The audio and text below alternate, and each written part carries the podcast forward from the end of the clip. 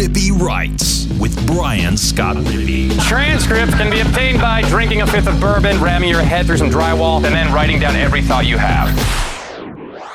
What's up on a Monday? I am Brian Scott Rippy. This is the Rippy Writes podcast. Appreciate you joining us today. Hope everyone had a great Thanksgiving weekend and that everyone made it back home in one piece. We've got a packed Monday show for you. Weldon back in his normal spot after ba- uh, back from Thanksgiving, a family reunion, and LSU A&M. So big weekend for Weldon. We got into some Ole Miss Mississippi State stuff in terms of the game itself, but more so big picture into the season stuff. Looked at some of Ole Miss's final statistics, got into Matt Corral, different things like that, and then took a look at what is sure to be and is already a crazy coaching carousel. Some thoughts on Lincoln Riley to USC where LSU goes from here, Napier to Florida, and how those two hires, that being Napier to Florida and whomever LSU hires, uh, will kind of fairly or unfairly always kind of be linked together. So a lot of a lot of football stuff today, a lot of silly season, and a look back on a memorable ten and two season for the Ole Miss Rebels. So um, great conversation. Oh, and of course, soccer corner at the end. How could I forget soccer corner just exploding from from coast to coast, sea to sea. We uh, I, I look up every single every single time I open Twitter now, and I've got some sort of uh, fan argument between uh, Chelsea United, whomever, whatever the great rivalries are in uh, the EPL going on in my mention. So, uh,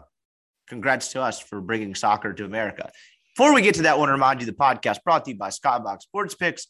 Who is Skybox Sports Picks? Well, glad you asked. They're the world's best gambling handicapping website, the inventors of the Skybox matrix interval, an advanced modeling mechanism that has helped propel Skybox to the top of the sports handicapping industry. Need to check these guys out. They're the real deal. They're going to have a picks package to fit your price range. There's no one hotter than Skybox on the NFL right now. Came off a winning week in college last week. I'll, uh, I'll have some numbers from this past weekend by the Wednesday podcast, but you shouldn't wait to try these guys out. They're giving out free plays in college basketball every day. That is skyboxsportspicks.com slash free plays. You get a daily free play for the people every day, just courtesy of Skybox because basketball is what they crush the most. Is by far their best uh, model. That is their words, not mine. Check them out, skyboxsportspicks.com. Make some money for, uh, before the holiday season and uh, buy your Christmas present with some winners via Skybox. Use the promo code RIPPY. You get 20% off. Let them know we sent you.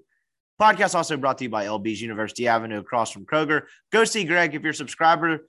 Rippy Writes subscriber, that's rippywrites.substack.com. You get a 16 ounce prime strip for 20 bucks and a $5 pack of sausage. That's a hell of a way to kickstart your grilling weekend. Got some good football on this coming weekend, uh, conference championship weekend. You need to go check out LB's, throw something on the grill and enjoy the action. They got all kinds of great seafood, sausages, crab stuff, mushrooms, all kinds of great stuff. You need to check them out. LB's University Avenue across from Kroger. Greg wants to make your grilling experience great. Oxford is so lucky to have LB's. It is delicious. I know most of you out there know exactly what I'm talking about at this point. Go see him again and uh, let this coming weekend be uh, something awesome on the grill. Check them out. LB's University Avenue across from Kroger. Finally, the podcast brought to you by Manscaped, as is all MPW digital podcasts are. Manscaped is the leader in men's grooming. They offer author precision tools for your jewels. They're here to make me time in the bathroom your favorite time in the bathroom and make sure you're nice and groomed and kempt down there. They're the industry leader in men's grooming. Lawnmower 4.0 model got a nice little LED light on that thing, portable charger. Heard the 70s were a wild times. Manscaped is here to make sure that that is a bygone era. You need to check them out. Make sure everything's all neat and tidy down there. Join the over 2 million men who trust Manscaped. Use the promo code MPW to get 20% off any purchase at manscaped.com. All right, here is Weldon. Great conversation. Buckle up. All right, we now welcome on former Ole Miss recruiting specialist Weldon Rodenberg here for our season finale podcast. It's not the, I guess, last podcast of the season, but Ole Miss wins 31 21 over Mississippi State to capture its first 10 and 2 season, or excuse me, 10 win regular season in program history. We'll get into some of that. I know I had a pod drop the day after Thanksgiving with Chase where we talked for about an hour. We'll probably do some more big picture season stuff and then get in uh get into what has been a pretty wild coaching carousel. To give you a little inside baseball, Weldon and I have both returned from our respective Thanksgiving weekends as we start hit the record button at nine o'clock, nine fifteen at night on Sunday night. We uh I, this was not the intention, but for whatever reason, trying to get back in the state of Texas today was just an abject disaster. I think we both had already fairly long drives added at least a couple hours on by traffic. It was two for me. So we are winging it. This will be a uh, certainly a uh, bullshitting themed episode, as all are in some capacity. But there are no notes for this one. How are you, my friend? You made it in one piece. I did. I did. I mean, I I spent Thanksgiving in, in Fairhope, Alabama. I saw some people on the board commenting on that. Then went back to Baton Rouge, went to the LSU A&M game last night, and then left kind of midday today. And you know, getting back to Houston on that I-10 is always a pain in the ass, but today was today was a special pain in the ass. But uh, we're here, so let's make do. Same deal on I 20, dude. The last two hours, pretty much from the time I got to Texas and really actually from Shreveport on, it was just every five minutes there was another traffic jam that added like half an hour. Like it was almost kind of weirdly, weirdly, uh, perfectly timed. It was like literally 10 minute intervals, another 30 minute jam. It was bizarre, but glad we made it. We got a lot to cover. Let's rewind first and go to the Egg Bowl. Ole Miss wins 31 21. Chase and I kind of hit the minutia of it and some big picture stuff. I'll just open it up to you. What was your overall thought about this game and kind of this season as a whole as it's kind of turned out to be? Yeah, I mean, we were talking a lot during that game. Um, and I just really did not like the way it started. Uh, that defense was on the field so long especially in the first half, but just never really gave up a touchdown, never gave up a big play. And, you know, we talked before the game about how that was like going to be the key is just tackling, keep everything in front of you and get pressure on Rogers. And they really did that for four quarters. And if it wasn't for like a pretty ill timed Matt Corral interception, that game, I mean, the game was really the over was on. way but uh, it kind of made you a little squeamish, you know, typical in typical Ole Miss fashion. You know, it's never over until it's actually over. And I, I tried to explain that to my friends and family that were watching it with me. Uh, but it was a great win. I mean, it was pretty decisive, pretty dominant on kind of every single front. Um, and I didn't expect it, but kind of throughout the game, I just kept realizing, and I was just telling myself in my head that the better team was winning this game the whole time and it wasn't that surprising. I mean, Ole Miss was a better team than Mississippi State really the entire year. And State has been on a run and they they've played well and Rogers has been great, but they weren't better than Ole Miss. And it was going to take a weird egg bully game for them to beat them, and that just did not happen. Yeah, you're dead on with that. And as bad as I was kind of with you, I was like, this is not looking very great for really about a quarter and a half there. But one of the things that made me a little more optimistic about their chances was you could see a couple things early on in the game. One, Ole Miss obviously had the, I guess you could call it a four and out turnover on downs, but they didn't get the first down. They get stuffed on the short run play to start the game. But on that drive that they held Mississippi State to a field goal, on the third down, you had a Lashley false start. Then Sam Williams just kind of bulldozed over him, and he had to hold to prevent a sack after, excuse me, it looked like he had gotten away with the second false start on that play. And so there were there were signs early on in the game. I thought it took about a quarter, three three-ish drives for the Ole Miss defensive line to sort of impose its will a bit. It didn't seem like they were really getting close to getting home early in the game, but it was a weird mix of State doing some quick hitting stuff. Rogers didn't have like all day, all day. We were like, where in the hell are they going to like find pressure in this game? But Ole Miss wasn't exactly imposing its will.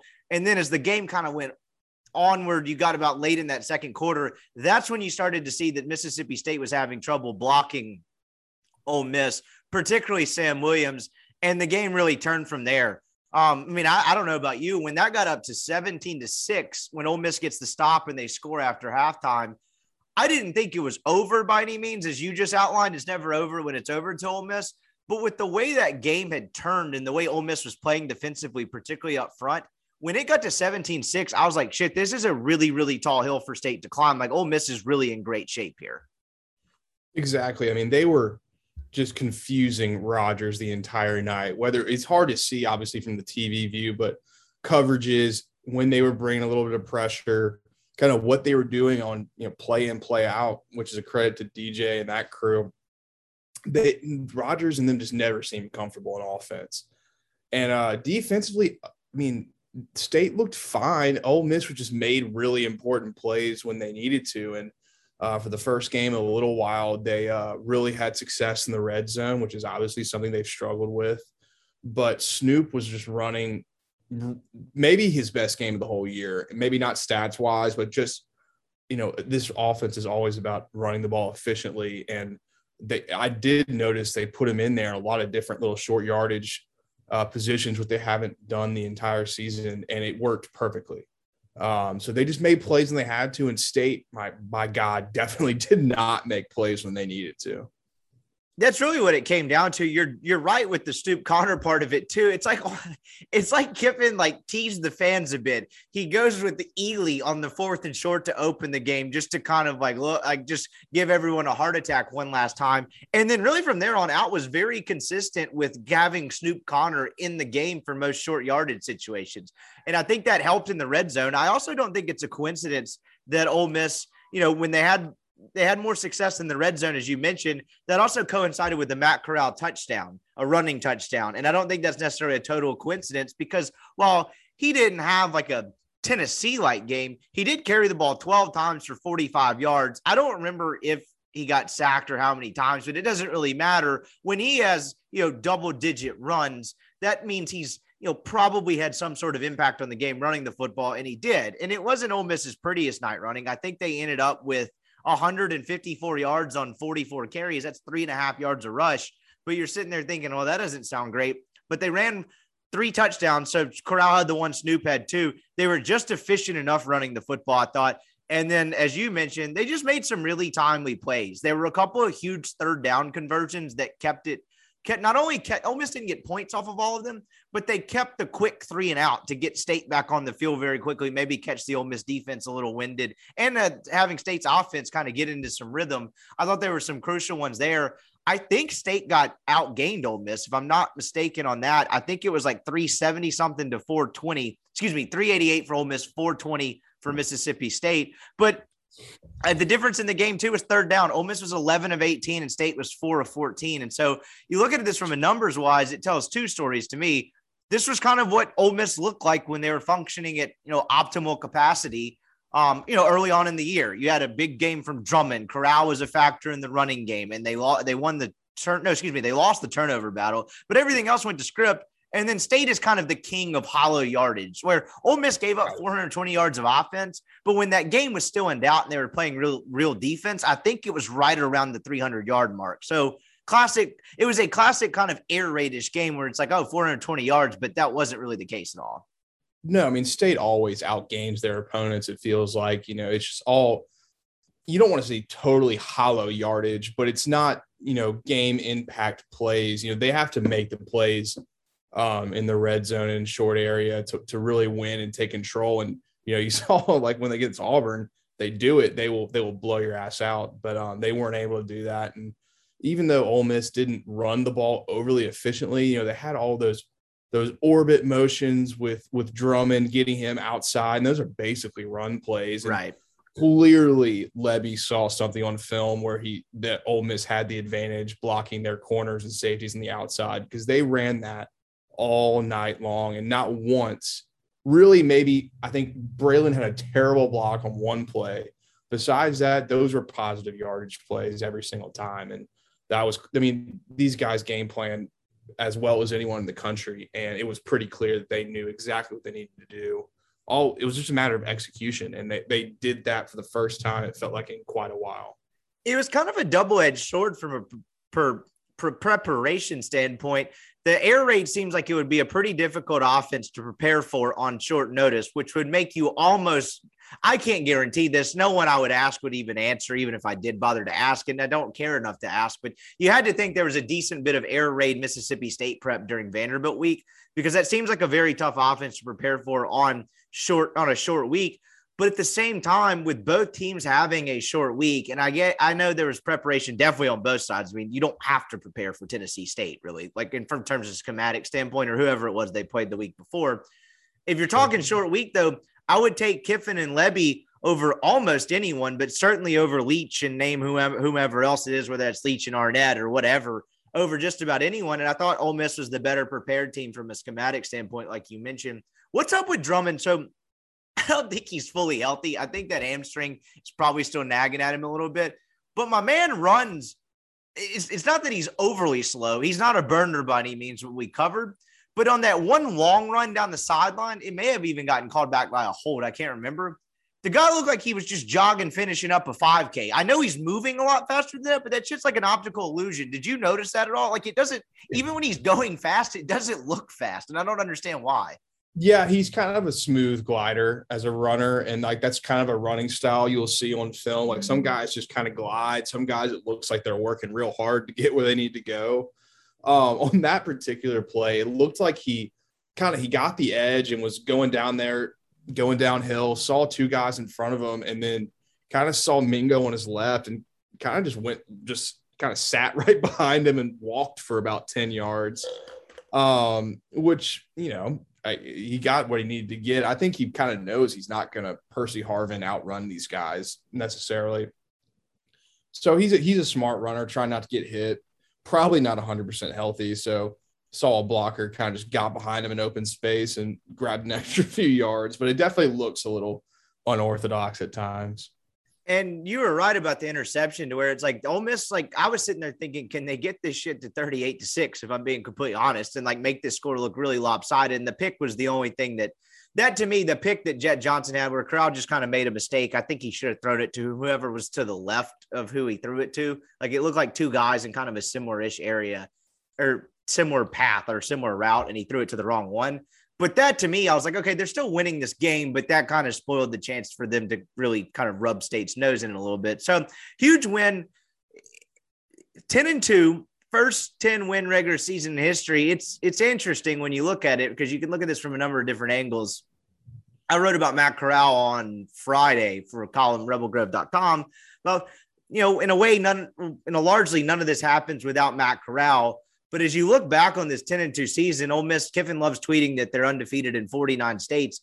How do you view this as kind of, I mean, do you view this as a stepping stone or do you think it's a peak? I hate to do to the, do you think he's peaked at Ole Miss coming up next on, you know, undisputed or whatever? But how do you kind of view this season, um, whether that's a short or a long term lens? Like what, what, it's certainly surprising. I didn't have them necessarily at 10 and 2, but at the same time, no game was a complete stunner, maybe outside A and M. It's weird.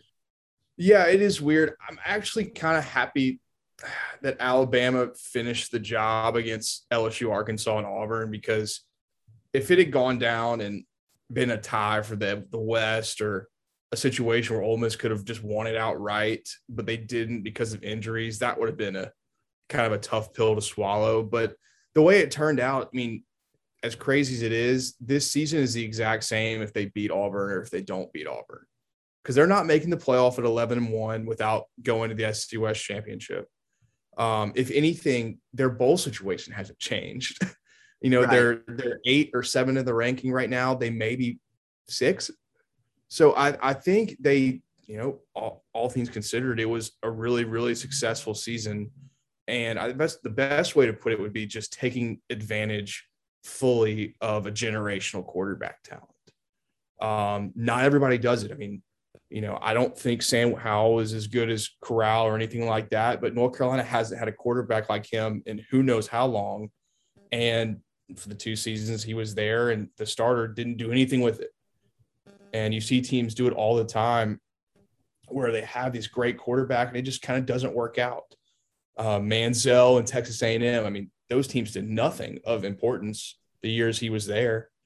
Um, and Ole Miss this year, has Matt Corral as the best quarterback in the country, and they went 10 and 2 in a really tough SEC West. And I I don't think it's a peak. Um, does that mean that next year the only positive outcome is 11 and 1? No, that's not the case. Um, but I think it's a really big stepping stone. And obviously, we'll have to get into coaching search stuff, but who the hell knows who's going to be at Ole Miss next year? Head coach included. You know, you don't know. Um, so at this point, it's it's hard to kind of just kind of be happy about it. Uh, that's all you really can be. Be excited about it. You know, look forward to the the fun that will be you know recruiting and transfer portal because that's what's coming up next, and then uh, kind of look forward to see what happens next season. But I would call it a really really big success and a really nice piece to continue to build on. Can you imagine, to your point about you know, it probably turning out the same whether they beat Auburn or they don't beat Auburn. I think they, if they had beaten Auburn, they would have been in much better position to have an outside shot at the playoff if chaos happened next week. They could root for chaos and backdoor their way in to where it's not necessarily a possibility now. But I think I'm kind of with you. I don't think they're getting in the playoff at 11 1 just on no. paper if everything holds its chalk. But can you, if, if Auburn, if Ole Miss had beaten Auburn and that Iron Bowl, had been determined whether Ole Miss had won the West or not, like actually won the West, uh, that would almost been worse. It would have put like a weird damper on the year for just the absolute, you know, just clown show that that game turned into, to where you know Alabama has to go 98 yards with no timeouts to force overtime, and then it goes into the whole two point conversion deal. I just, as an Ole Miss fan, like I imagine that you know most Ole Miss fans have more scar tissue you know, than most fan bases out there. I think probably every fan base would tell you that, but I think Ole Miss fans would probably tell you that they could attest to that a little more, whether it's the fourth and 25 or whatever. I feel like that Iron Bowl watching it and getting sucked into a game that you figured Alabama was going to steamroll in. If that had like determined their fate for the West, that would have just been a nice kick in the nuts to end an already pretty good year. That's exactly what I'm saying. Like, I'm just, that would have been awful. If that had been the case, and I had to watch Bryan Harsin be the biggest pussy in America and punt the ball with basically, you get five yards, you win the football game, and as an Ole Miss fan, have to watch him, you know, punt it back to Bryce Young. There, I, I would have lost my mind, and I'm, you know, maybe that would have been a better situation technically, but I, am I'm, I'm not complaining about the situation that Ole Miss fans would have been in because that would have been hell. And I I'm, I think it's pretty nice to be where we're at. And scored a touchdown all game, and they go 98 yards with no timeouts. That would have been the most like perfect Ole Miss thing of all time. But I think you're right. They did take advantage of crowd. There's a lot of places that don't do that. You know, you could argue, and forgive me for some of the older people listening to this podcast. We're not age shaming here. I just mean I was nine, 10 years old when Eli Manning was around you could argue Ole Miss didn't fully capitalize on kind of a generational Eli Manning. They had the good 10 and 2, 10 and 3 year his senior year where they go to the Cotton Bowl. It was the first time they'd been in a game, January 1 bowl game and I don't know. I can't remember. I'm about to I'm about to date myself anyway. Uh, but I guess you could make that argument. They didn't fully capitalize on the whole Eli Manning thing, and some of that had to do with kind of the day and age of college football, the talent around them. But you're right. They made good on the season. There were, I mean, it's a memorable season with a lot of memorable moments. People are going to remember the A&M game and the way the defense played that night. People are going to remember Matt Corral's 30 carry game and willing them to a win in Tennessee. And they're sure as hell going to remember this egg bowl. And, you know, you kind of have one more chapter. As much as people will say the bowl games are meaningless and they're watered down, and we've talked about this before, in the grand scheme of things, in terms of the consequence of the season and the sport, they're not. But my God, how many Ole Miss fans have Sugar Bowl memorabilia hanging on their walls right now. Most of you listening to this show probably do. They're going to get to author some sort of other chapter that, particularly if they win the game, whether that's Peach, Fiesta, maybe they end up in the Sugar. We can get to that in a minute. But like this will be a memorable year. And so I think you're right. They made good on it. And, you know, there's a lot of moments in this year that, uh, that people will remember. And I, one of the things that I missed about this wasn't even necessarily a Mississippi State centric thought, but what's fascinating was Ole Miss won that A and M game long before the two interceptions. I mean, it wasn't completely over, but they had built up a nice lead and they had really sort of demoralized A and M at the line of scrimmage, even before the Ashanti Sistrunk pick and the AJ Finley pick six to cap the game. They play. They put together another fantastic defensive performance on Thursday night without registering a turnover, and that may be one of the most surprising elements when you look back at this 2021 season what was most shocked me the most about it, it might be where the defense was against Arkansas and where they ended the year to where they really established an identity of a team that's really physical and gonna kind of push you around a little bit. The line of scrimmage, they have a real pass rush. They won two huge games to where they didn't force a turnover against State, and like I just mentioned in outline, don't get me wrong, the two turnovers against A and M factored in, but they were already winning that game had already pitched a pretty good ball game, to use a baseball term, as a defense before the turnovers. That may be the most shocking aspect of was the physical identity they developed as a defense. I didn't see that this year. No, I mean that was the biggest question kind of going into the season. You you knew this offense was going to be really good and at some points it actually wasn't really good um, but it was always relatively efficient um, but we were always asking, you know, how good is the defense going to be, or how much better is the defense going to be? Is it going to be, you know, going from 128, literally the worst defense of a Power Five team, maybe even group of five teams? Is it going to be top 100? Is it going to be top 50? And you can kind of just pick and choose your ending record by how good it was. And I don't know what the final tally of, of that was, but it was exactly what it needed to be for them to win 10 games. Uh, I mean, they were holding guys under 28, and we talked about if this defense holds anybody under 28, they're going to win the game. And for every single game, kind of down the stretch, with the weird exception of Auburn, um, which kind of had a lot more outside factors besides the defense, they did that, and Ole Miss won the game. Uh, it was just really, really impressive, and I think it shows maybe it's you know biting the hand that feeds you, but I think it shows why Kiffin and them are going to be so heavy on the portal because of what happened this year. You know, and that can come back to bite you if it doesn't work out like it did this year. But they see that you know you can fill holes and bring in impact players that you just can better evaluate and can help your team win. And I think that's what they're going to do. And this year proved that if you do that correctly, you can win really, really big. Yep. I I don't have a ton to add to that. I, I, I agree. That's exactly the same way I view it. You mentioned the Arkansas game as a turning point.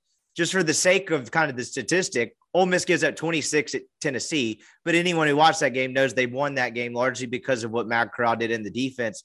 If State doesn't get that last garbage time touchdown, they hold their opponents to 20 points or fewer in each of the final six games of the season. The only time they allowed more than 20 points was the last touchdown they gave up to State last night, which is just remarkable to think about, given where this defense was, how they looked after Arkansas. We're like, oh, holy hell. They carried the team for the last month. You know, I thought Thursday night's game was a bit more of a balancing act where you could say, you know, the, the offense was a lot better in the red zone. They made a, more than enough plays to win this game, and the defense was good on top of it. Whereas before that, the defense really kind of carried this football team for five weeks a month, and it was it was something that I didn't have, uh, certainly not in the cards this year. I threw this Galaxy Bring takeout at Chase on Friday show. I'll throw it to you as well. I don't think I think Kiffin's at Ole Miss next year. Gun to my head, I would imagine just the way the coaching carousel is shaking out. Look, crazier things have happened. Don't get me wrong. I think he's back. If, but for the sake of the conversation here, there was a lot of talk of, well, if Kiffin leaves, how many phone calls would they make before you know, they gave the job to Lebby or gave him an opportunity to be the head coach. I don't know. That's not really the point. But not once was it mentioned. What if they, how many phone calls did they make and potentially look at DJ Durkin?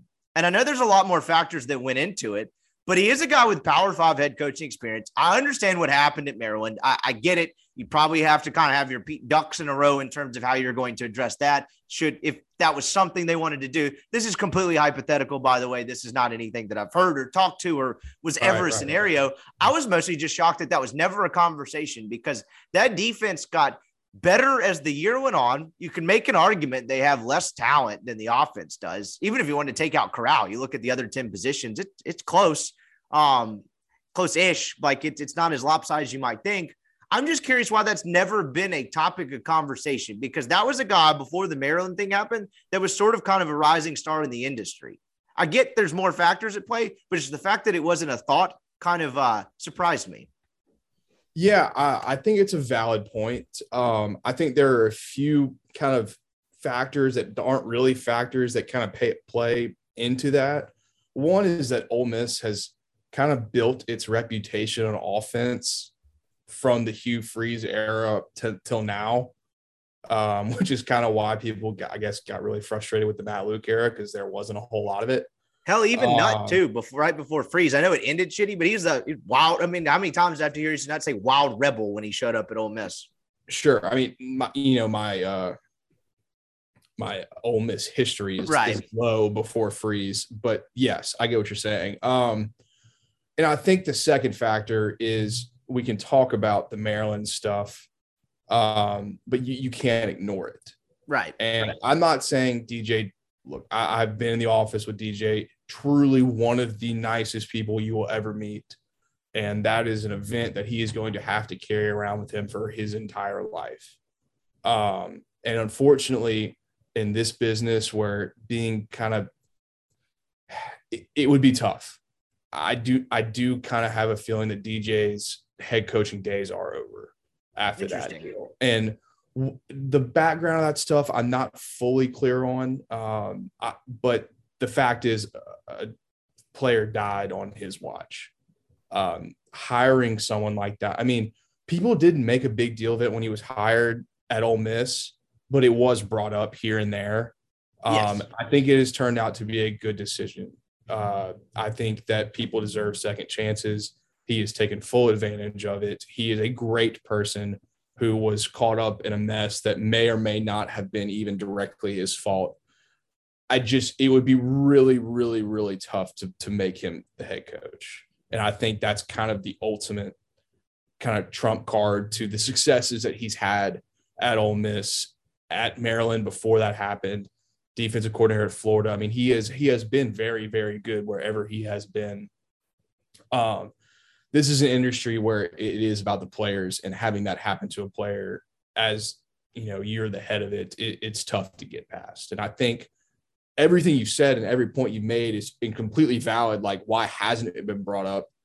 Um it makes sense. It's like you know why are we just assuming it's Lebby? This guy's done a great job. I really do think that plays into a huge factor um fair or not.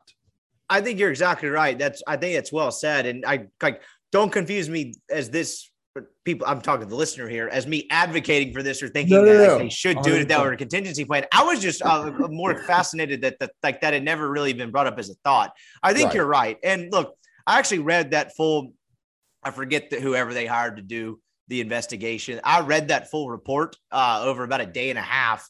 Uh, I think it was actually after he he got hired at Ole Miss, and there's so many different factors at play with that. I would say, in a very, very, very simplistic way to put it, is that he was loyal and trustworthy to a fault to that strength coach, to where he was either maybe willfully blind to some things or just fiercely loyal and kind of went down with the ship with it. I'm there's so much more to that. I would just that's a one sentence, 10,000 foot view of it. Not really the right. point, but I just thought it was interesting that the thought had never been even kind of discovered or brought up. One of the things that you mentioned about you know being in a room with him and being a you know him being a nice guy what shocked me there's i'm sure i've told this story before on the podcast when most coach previous coaching staffs came through we would have like a particularly with the luke staff each year we'd have like a not a mixer but like a happy hour type deal like right before the season started where it was like media and the coaching staff I remember having a beer with Rich Rod and talking about Pat McAfee for about 20 minutes. Like it was mostly informal type stuff.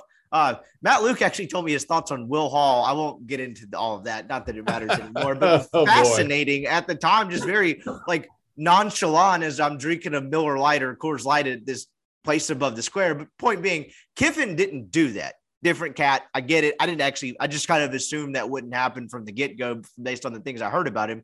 But we had one off the record meeting with Lebby, Durkin, and Kiffin, and it was in the IPF, and it was over lunch, and it was in like a conference room, and it's we thought we were gonna like eat lunch with them. They ended up coming up after we had already eaten, and basically took questions for off the record questions for I would guess 35 minutes to an hour, somewhere in that window. I don't remember exactly, but one of the things I took away from it was I didn't know much about DJ Durkin. I hadn't listened to him talk very much before that. I watched some Maryland press conference interviews he was by far the most charismatic out of the three, and it wasn't close. Like when he something about him when he talks, he has this aura that you're like, this guy could be selling me a complete crock of shit, and I'd probably nod my head. Like he, he's very, very charismatic. He's funny. He seemed like he was pretty quick witted, but he's also very nice. Like in the short time, I don't pretend to know him or him remember or know who I am. Like don't confuse it with that.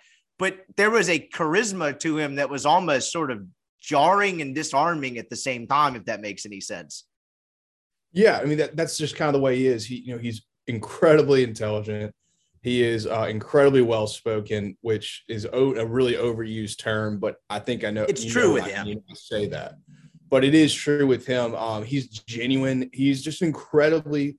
Uh, he was a great coach to work for, and obviously, I was on the offensive side of the ball a lot, so a lot of our you know run-ins and conversation was like had really nothing to do with football. It was just talking, just you know about whatever was going on. Sure. And he's always willing to give you the time of day, which for some coaches is like not a thing at all, especially some that I've worked with in past staffs and the ones that were uh, on Kiffin's staff last year. He is a great guy, and it, it it's kind of interesting because from a fan's view, you hear stories about coaches, and I guess the Maryland one it would be one, and you automatically make up your mindset of what this guy is like. And that's with any kind of coach in any sort of setting. I mean, I'm sure Bobby Petrino, I mean, that's a crazy story out there. He could be the nicest guy in the world. I have no idea. Sure doesn't seem like it, but he could be. Um, and then when I was, you know, when DJ was coming in, I was like, I don't know what to expect of this guy. Like, is he going to be a hard ass or what's going on? And it just couldn't have been more the opposite direction. And the players love him because he, you know, he's tough. He doesn't, you know, he's not just sitting there, you know, on the sidelines. He's smiling and you see him all the time. But he'll get at your ass if you're if you're not doing what you need to do. And the players respect that. And uh, he's a great guy, really, really good guy. I hope he gets a chance. I just don't see it at Ole Miss. One small Petrino anecdote.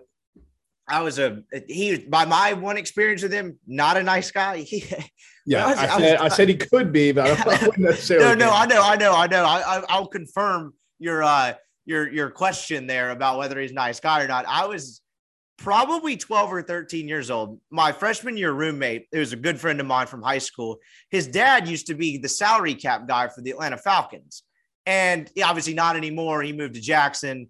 Not really the point, but he had connections with the Atlanta Falcons. And so we went down for a Falcons Saints game when I was really young. And it was when Petrino was with the Falcons. I think I want to say Byron Leftwich was his quarterback. It was right after the Vic fiasco.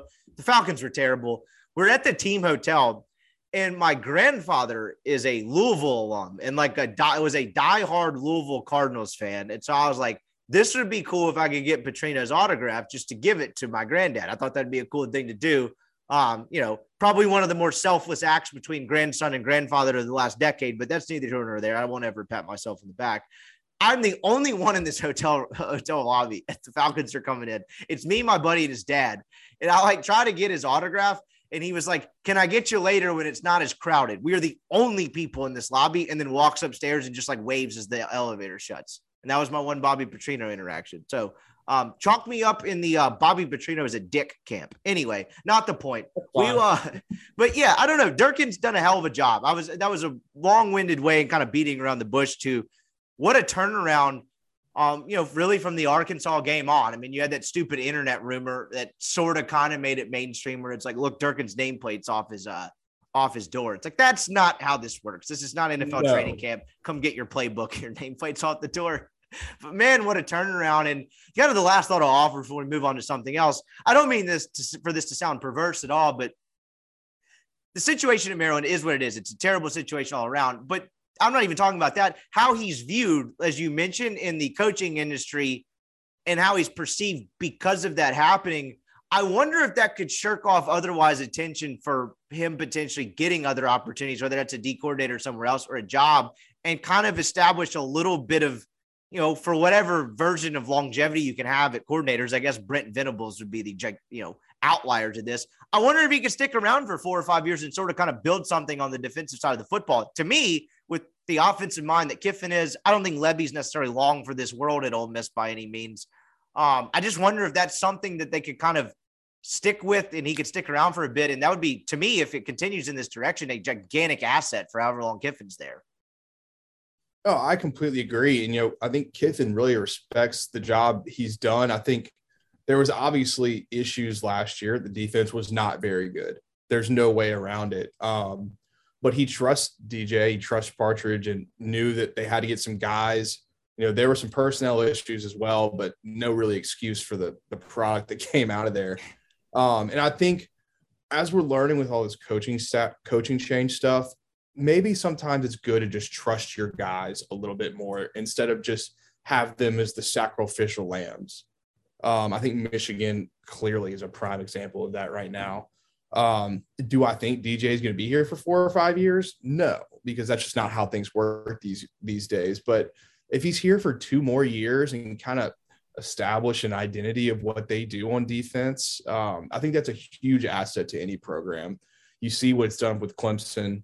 You see what, you know, before Lincoln was with Stoops. I mean, with the head coach, he was the OC under Stoops. Just kind of having that continuity uh, is is just ginormous. Aranda with LSU, and before that, Wisconsin. I mean, these long established assistant coaches really help build a program. And, you know, it's not fair to keep them there or try to keep them there. You want them to have success. But at the same time, some of these guys just, you know, they want to be coordinators or they think they that's their best opportunity to stay in the in the job. And, you know, DJ, obviously that situation will be around him for the rest of his coaching career. And maybe for him, this is a great place to be and he'll stay, or maybe he's gone this year and he's going to go with someone else. No one ever knows, but uh, I do think it would be huge if he stayed a little while and built kind of a, a established presence uh, with this defense. Yeah, it's an advantage because if nothing else, it's the rarity. No one else really has it. Like it's so hard to find because you move around. I think the Harbaugh in Michigan example is a decent example because I mean, with the way stuff's going, we'll get in the coaching stuff search in a minute. Like how many how many other ads in the similar position would have already canned Harbaugh, where they kind of stuck by the guy and it's finally paid off for them? I don't think there's a there's a lot of I've put it this way. There's a lot of other places where Harbaugh may not have lasted this long. We talked about it on last week or the week before show with Dabo Swinney. Like in this current climate, does Dabo Swinney become Dabo Swinney? I would vote an emphatic no. Uh, right. That it doesn't happen. So I don't know. You know, in, a, in an industry that doesn't have a ton of stability, it might be an opportunity to where, like you mentioned, if he's around for even just two more years, before we get to uh, some coaching search stuff and kind of everything that's gone around the SEC, I always like to do this at the end of each year. I wish I'd sat down for like a couple hours before I left this morning to actually sort of like dig into it, but whatever. We'll just kind of go off the cuff here. I like looking at the final season stats because I always think it paints like an interesting picture, you know, what the team ended up being versus maybe what you thought they would be. And I'll tell you, the first thing that jumped out as we go through a couple of these, Ole Miss did not have the replace Elijah Moore by committee cliche that I think a bunch of us wrote about in camp at all. Um, when you look at this reception total, it's actually fascinating. Dontario Drummond led this team in receptions with 66. And the next closest one was the exact same thing you had in 2019 when you had that ridiculous split between Elijah Moore and the next closest receiver. The next one was a running back. And then at, uh, that was Jerrion Ealy at 30. It happened again. Jahcour Pearson, third on the team in receptions with 26.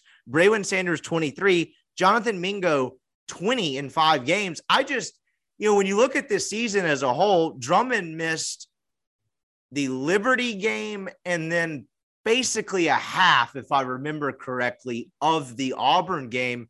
He ends up with the most receptions on the team by a long shot. He's 36 more than Ealy, and he's 40 more than the next closest receiver. I guess it kind of makes sense because how he's used as a slot, as you outlined earlier, some of the pseudo running plays where it's the toss forward type deal on the sweep are pass plays. But I just found on the surface that reception disparity to be a little bit surprising. Yeah, I I'm a little surprised. I think obviously a lot of it had to do with injuries. Sure. Um, but Kiffin has kind of established this uh, reputation as finding the guy who's the best and just feeding him the football. That may be the shocking part that it ended up being Drummond, as you put it that way. I think that's a good way to put it. Yeah, I mean, he did it with Derrick Henry. He did it with Elijah last year. He, he did it with Amari Cooper at Alabama, Henry, Elijah, and this year to an extent, it was Drummond. And I think it kind of came down to they moved him to the slot.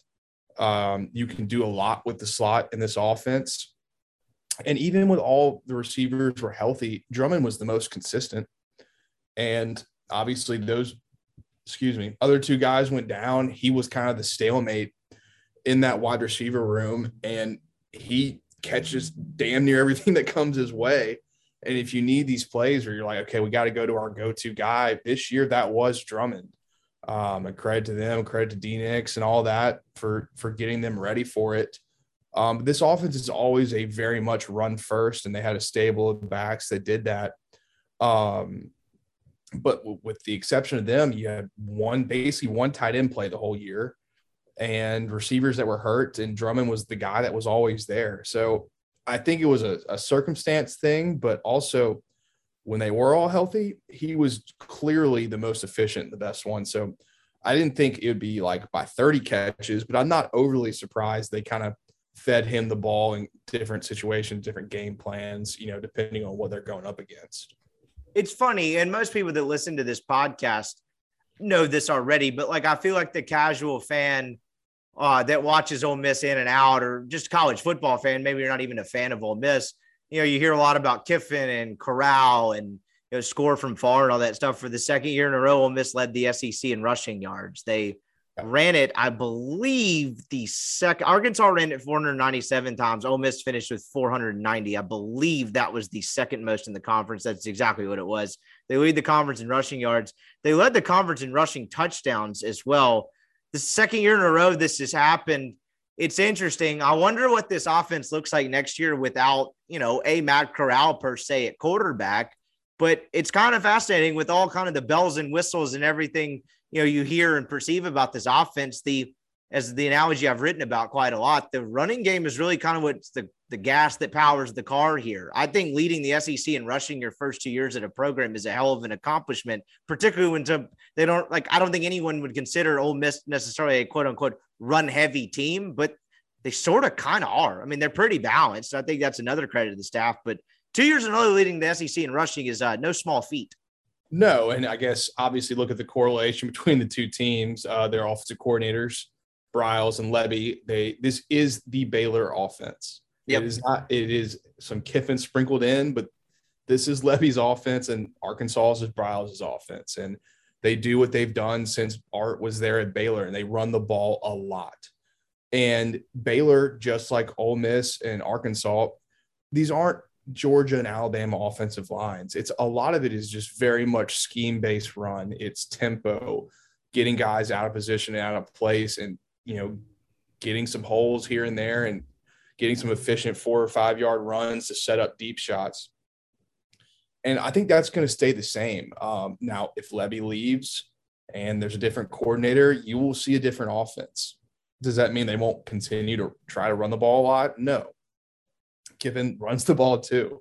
Uh, you saw it with Alabama, with Henry, with uh, with Drake and all those guys. I mean, if he's got a guy back there and they're confident, they're going to continue to do that. Um, but it's just a credit to them and figuring out, you know, first of all, recruiting the guys and putting them in the position to be successful and just executing exactly what they wanted to do. And every single year, they start off with all of these different run plays and they put him in and they kind of adjust with it. You saw that kind of like toss pitch and front run, like that was a new wrinkle. You know, they they put in different stuff every week and they try to find ways because they know that's the way this is going to be the most successful. And they've done it really, really well for two years in a row.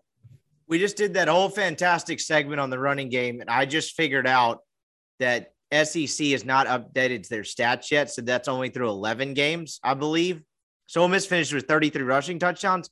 But just to take a nice big old shit on the segment, I think because of the way the Arkansas game ended, they went for 254. Ole Miss goes for 154. I think Arkansas technically clipped them in yards by six yards.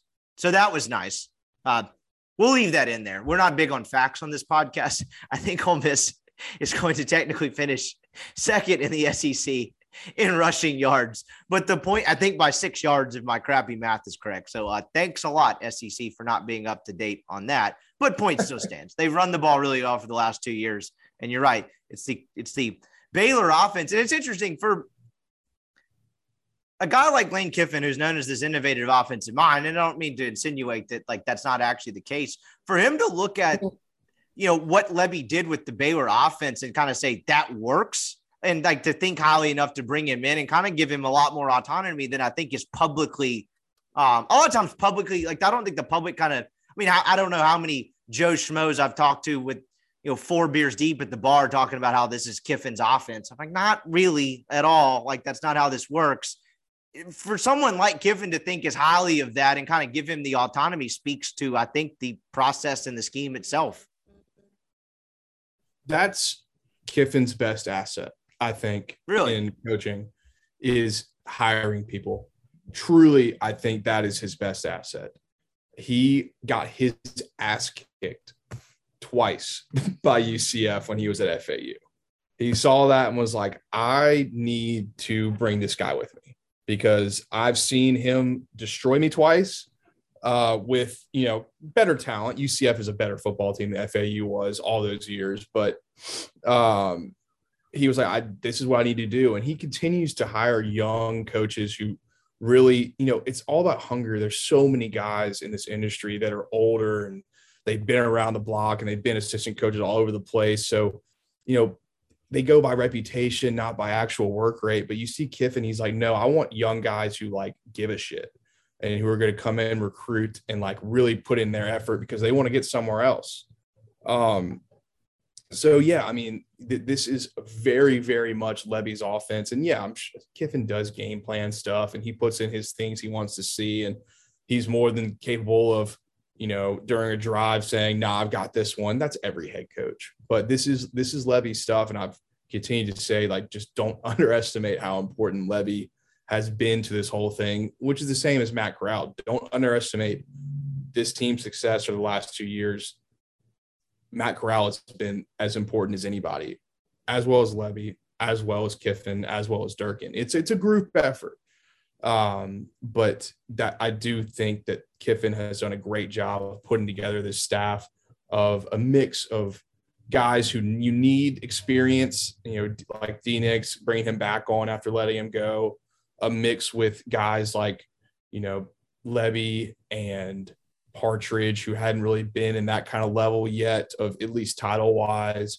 Guys like Randall Joyner, getting him to come in. You know, I I knew who Joyner was from SMU because those guys evaluated and out recruited freaking Texas sometimes, and they were unbelievable. And he's done a great job too. So uh, I think that will really never be an issue with Kiffin. You know, he's got plugged, he's plugged in everywhere, and people want to go work for him. That is music to the ears of anyone that you know suffered through the end of the Hugh Freeze era in particular, where you know his off last offensive coordinator hire was literally to set him up to be the scapegoat so he could be the hero six games in and take back over. But that's neither here nor there. Looking at some of the rushing numbers for Ole Miss, it's fascinating. We talked all year about Ole Miss having this deep running back room. Uh, you know, it's a good problem to have. How are they kind of take advantage and utilize all three in an effective manner? If you had to take a guess on whom Ole Miss's leading rusher was in attempts, so how many times they ran the football, who would you guess? Corral. it is Corral. Yeah. 145 carries. Uh, Jerrion Ealy was second with 121. I don't think Matt Corral was sacked 24 times this year. So I think that actually would bear out. Okay. I get some of that scrambling, but it was, sure. he was actually the leading rusher in, uh, in yards as well. His net, no, excuse me. Sorry. He had a ton of sack yards. No yards gained. He was the leading rusher, but he had 184 uh, lost yards, which I still think is a stupid stat, but whatever. Um, Ole Miss would, but kind of getting to the running back point, we talked about all three running backs. Snoop Conner ends up with 120 carries, Jerrion Ealy 121, and Henry Parrish 101. And that's ac- after absorbing the last two games of the year. Parrish saw one carry against Vanderbilt and two against Mississippi State. I guess I'll hold up right there just for a second before I finish that point. That is something we did seem like kind of became a trend the last three games of the year. There may not be any rhyme or reason for it, but Henry Parrish did not factor in as much offensively. Do you think there's any reason for that, or do you think that's just how the proverbial cookie crumbled? a little bit of both. I, I think Henry kind of lost a little steam, uh, but at the same time, I think Ealy and Snoop were just playing better. And at the end of the day, if you're playing better and more consistent, you're going to get the ball more. And you know they notice those things. That's their job. I wouldn't take too much of it. I still think Henry's a really good running back and I would I, I, don't think all three of them are going to be back next year. Um, whether they go pro, whether they just want to be a the st- stalwart at a, a, different school, who knows? Um, but I, I'm not overly surprised by that at all.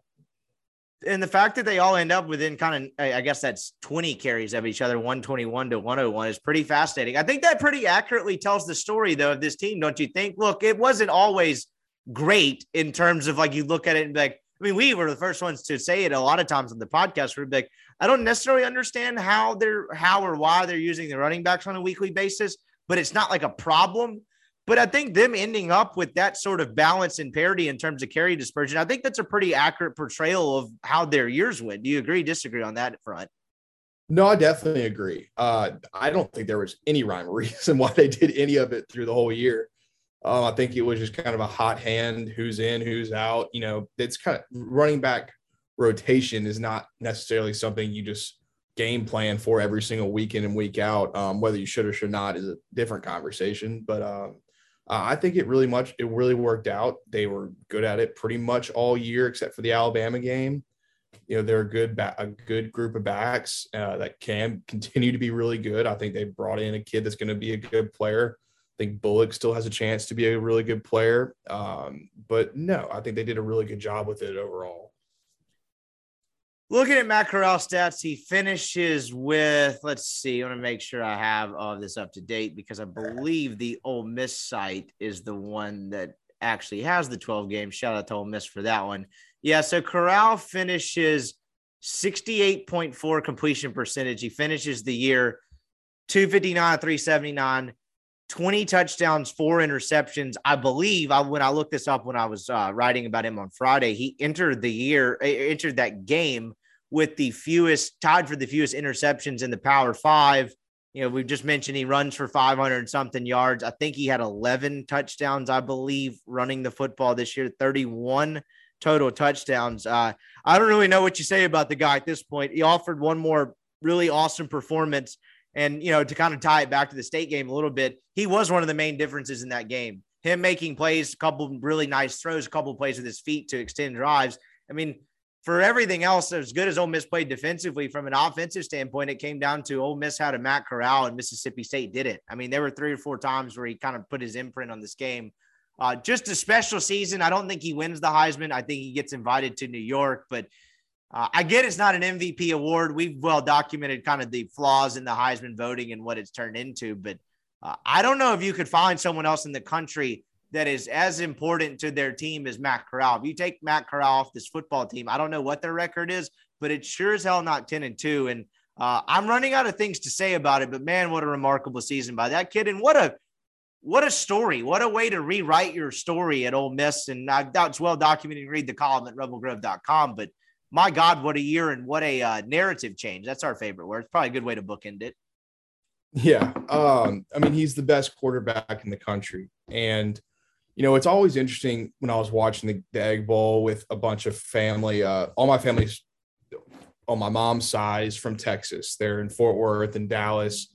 Some are UT people, some LSU people, TCU, Oklahoma, and they obviously don't watch a lot of Ole Miss. And having to explain to them like just how good Matt Corral is was like a chore. It was like, look, you guys just don't get it. Like you, the, even in this game, like you know, he's not having his best game, but if you go and watch this guy, like he is just different.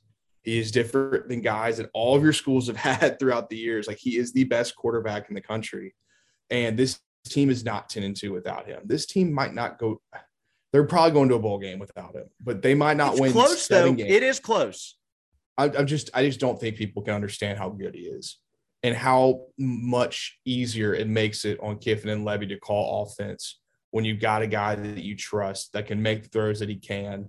And he did all that while being hurt for damn near half the season, having all of his receivers hurt at one point, having his most important important offensive lineman out for the home stretch of the season and he just continued to just will them to wins and it is he is the most important position on the field and he is the most important player to this team and one of the most important players really to the program ever I mean, truly ever. I mean, no, it's I, true. I really do think that it is true. Um, and I think he's going to have potentially a, could have a great pro career. You never know. You truly, you truly never know what turns out uh, once you get to that level, it, it's such a different game and everything. But um, I hope he gets invited to New York. Um, I don't think he's going to win any of these like kind of ancillary awards like Maxwell or Davy O'Brien and stuff like that. Um, why?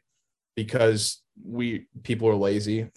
yes, that's the only wild uh, explanation that's worth it. Um, I mean, you watched you know all three of the quarterbacks, Stroud, Bryce Young, and Corral, all had rivalry games.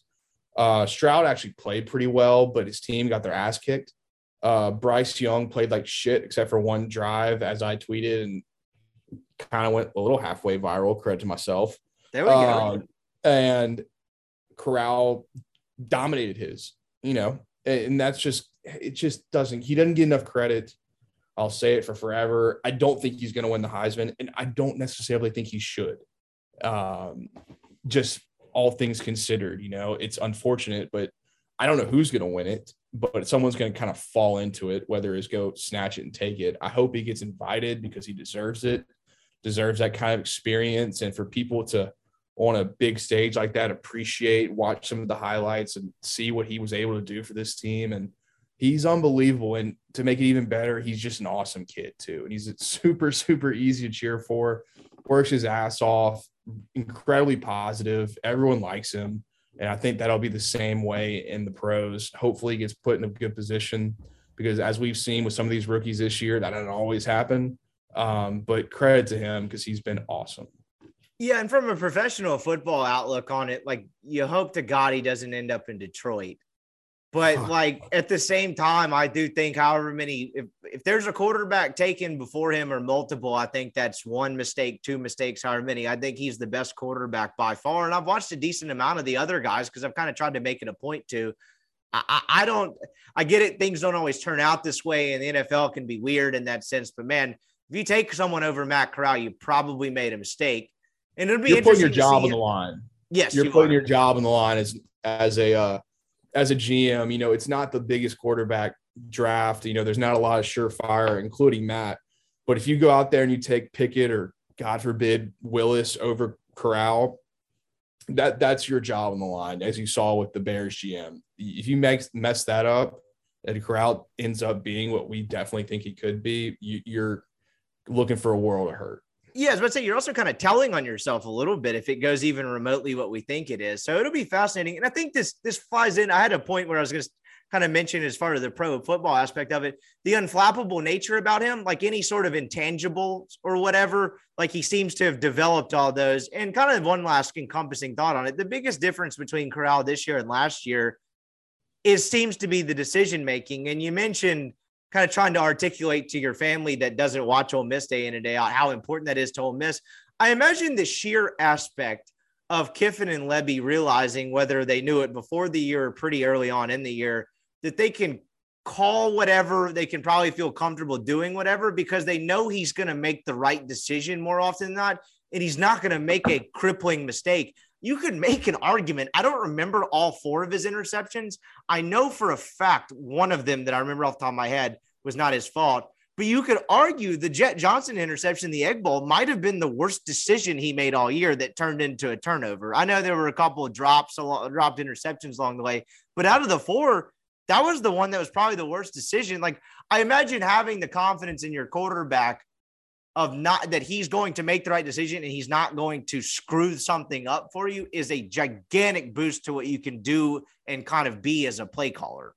Absolutely. I think uh, on the small negative side, uh, A&M, he had two pretty bad fumbles. Um, that's something he definitely would need to work on. And in the NFL, those pass rushers are a lot different breeds, and I think he got a little whiff of that with those guys at A&M because those those guys are monsters. But no, absolutely, taking care of the football is the most important thing. You look at a guy, you know, like Matt Corral, just you know, from intangibles and actual ability, is probably more talented than Mac Jones. But you watch Mac Jones, like he just knows what to do with the football. If Corral gets to that kind of level, it's just knowing what to do with the football, being smart, and then showing off when you need to show off because he can surely do that. I mean, that's just huge. And I think there's going to be an NFL team early in that draft that is like, you know, maybe this guy isn't a day oneer, but if we can put him in the right position, give him some time to figure out the NFL because, you know, they don't really get that very often, these rookies, he has a chance to be really, really good.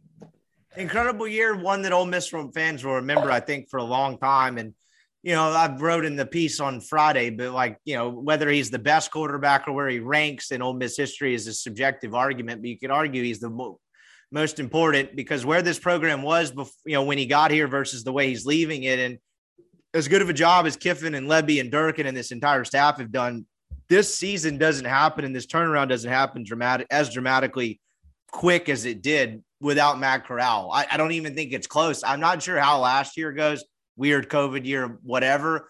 But this year certainly doesn't turn out the way it does without Matt Corral. So just a, again, you run out of adjectives for it, but man, what a phenomenal season. And, you know, it's, it's good that he got to uh, finish it off in style. So before we get to the coaching search stuff and kind of everything that happened this weekend, I did something you said. We brought it up. I think I brought up to Chase on Friday that stuck out earlier in the year. I think it even turned into its own message board thread regarding the two programs in the state. And I was trying to think of this game from a big picture perspective. Look, I'm not going to sit here and declare that Ole Miss is done losing state and stuff like that. That's just not really how the history of this rivalry works. But had Ole Miss lost that game on Thursday night, there would have been a narrative that I'm not necessarily sure is true about where the two programs are headed and maybe them being on a little bit more even footing. And I think Ole Miss winning this game sort of solidified you know the track that they're on versus maybe what state is. And not only that but kind of the ceiling of the two programs. And i think that was important. Like the to me the right result happened on thursday thursday night. But the thing that you said that stuck out was well a while back was when you're mississippi state you're kind of your biggest selling point with kids that Ole Miss and State are both going after upper tier kids or like look at Ole Miss they're a mess and now you don't have that looking at the other side of it from the state aspect of it, what do you think this me- this win means, and just state as kind of long term as a program? Because I thought about this a lot. The whole "do what you do" thing is twofold. Where Kiffin had a quote about it on earlier in the week, where he's like, you know, most of the time guys get fired when they don't evolve, but Mike Leach has found something that's worked, and there is some merit to that. And you see it with like the almost robotic like there were a couple of throws Will Rogers made where he threw it. The guy turns around literally about a foot or two before the football gets to him. It's perfect timing. I mean, almost literally looks like ballet or poetry. I think because they do the same thing over and over again, you see some of that. I heard Pete DeWeese talk about that when he was breaking down film on Neil's pregame show. But there's also a ceiling to it as well. So I'm just curious how you think this game had any effect on what this says about the two programs and how you view Mississippi State's future because it is a team that brings a bunch of dudes back next year. But I just wonder what the ceiling is of a do what you do offense. Yeah, I guess I'll start with you know what it meant for each program, and I was thinking about it while I was watching the game, and I've always thought this since I've been to Ole Miss as a student and worked for them, but this game was a big game for Ole Miss because they needed to win 10 games, not because they needed to beat Mississippi State. Yep. And if Ole Miss wants to be considered a, a, team that can compete in the West and compete nationally and make a hypothetical 12 team playoff, beating Mississippi State should be an afterthought, not a a goal in the season you know, I've always said that it, this whole state, this whole stupid rivalry, be a lot healthier if it was like Iowa, Iowa State, they played week two, so that people wouldn't make up bullshit narratives about what happens in the last game of the season and how that acts towards the trajectory of the programs. Because Ole Miss, this was their their fourth biggest game of the year. In reality, the only reason it was as big as it was was where it was placed. Because if they won this game, they won ten games, first time ever LSU was a bigger game. A and M, Alabama, Auburn, all were bigger games this year than Mississippi State was, and this was Mississippi State's biggest game by far because it was Ole Miss, and that was it was not reciprocal the other way around. And um, it had Ole Miss lost this game, they would have been nine and three. They would still be a top twelve program, maybe still going to a New Year's Six, and the only thing that would have changed was a little yapping and not having the golden egg in Oxford for whatever that means. You know, it's important. It's a rivalry game, but at the end of the day, Ole Miss was the better football team, no matter what really happened, and they had the better season, and they're a program that is on the rise. Um, not necessarily more so than Mississippi State, but just in general. Um, so that's I've always just found that this game has to be less for Ole Miss than it has been in the past. It has to be a uh, a stepping stone to something bigger, not you know the end of the staircase. I guess you could say for a, a an analogy. Um, that being said, I don't know what the ceiling for Mississippi State is, but they are bringing a lot of guys back, and I think they're going to be pretty damn good next year. I don't know I what their schedule. Well. I don't know what their schedule's like, but Leach, yeah, he's he's not going to adjust. I don't know. You know, you saw some of his teams, Washington State, you know, year in, year out. Sometimes they put together a really good run. Could that be next year for Mississippi State? I think it could be. I think Rogers is getting better.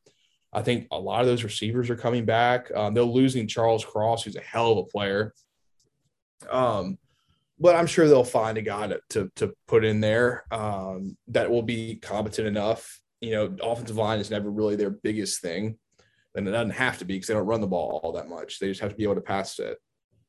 Um, I expect them to be really. I expect them to be pretty damn good next year. Uh, and Ole Miss however this quarterback thing settles up will kind of dictate how good they could be next year. But I don't think they're going to be, you know, taking this ginormous step back to where they're going to go from second in the West to just some guaranteed uh, seventh by any means. So even though Mississippi State didn't win this game, you know, they're what seven and five or six and six. It's not like they're like just falling under the basement because they lost the Egg Bowl. Right. That's not the case at all. They lost to a really good football team, just happened to be Ole Miss. Um, I think they got a chance to be pretty good next year. Your point about the game, like it being at the end of the year versus like what it would actually be if it were in like September is dead on. It's something I've wondered for a long time. Don't probably, I say they, I don't even know who you would talk to about this. I'm just going to guess it's never getting moved away from the end of the year. Stranger things have happened, but I would be interested. I think it might be a benefit to Ole Miss if it ever did.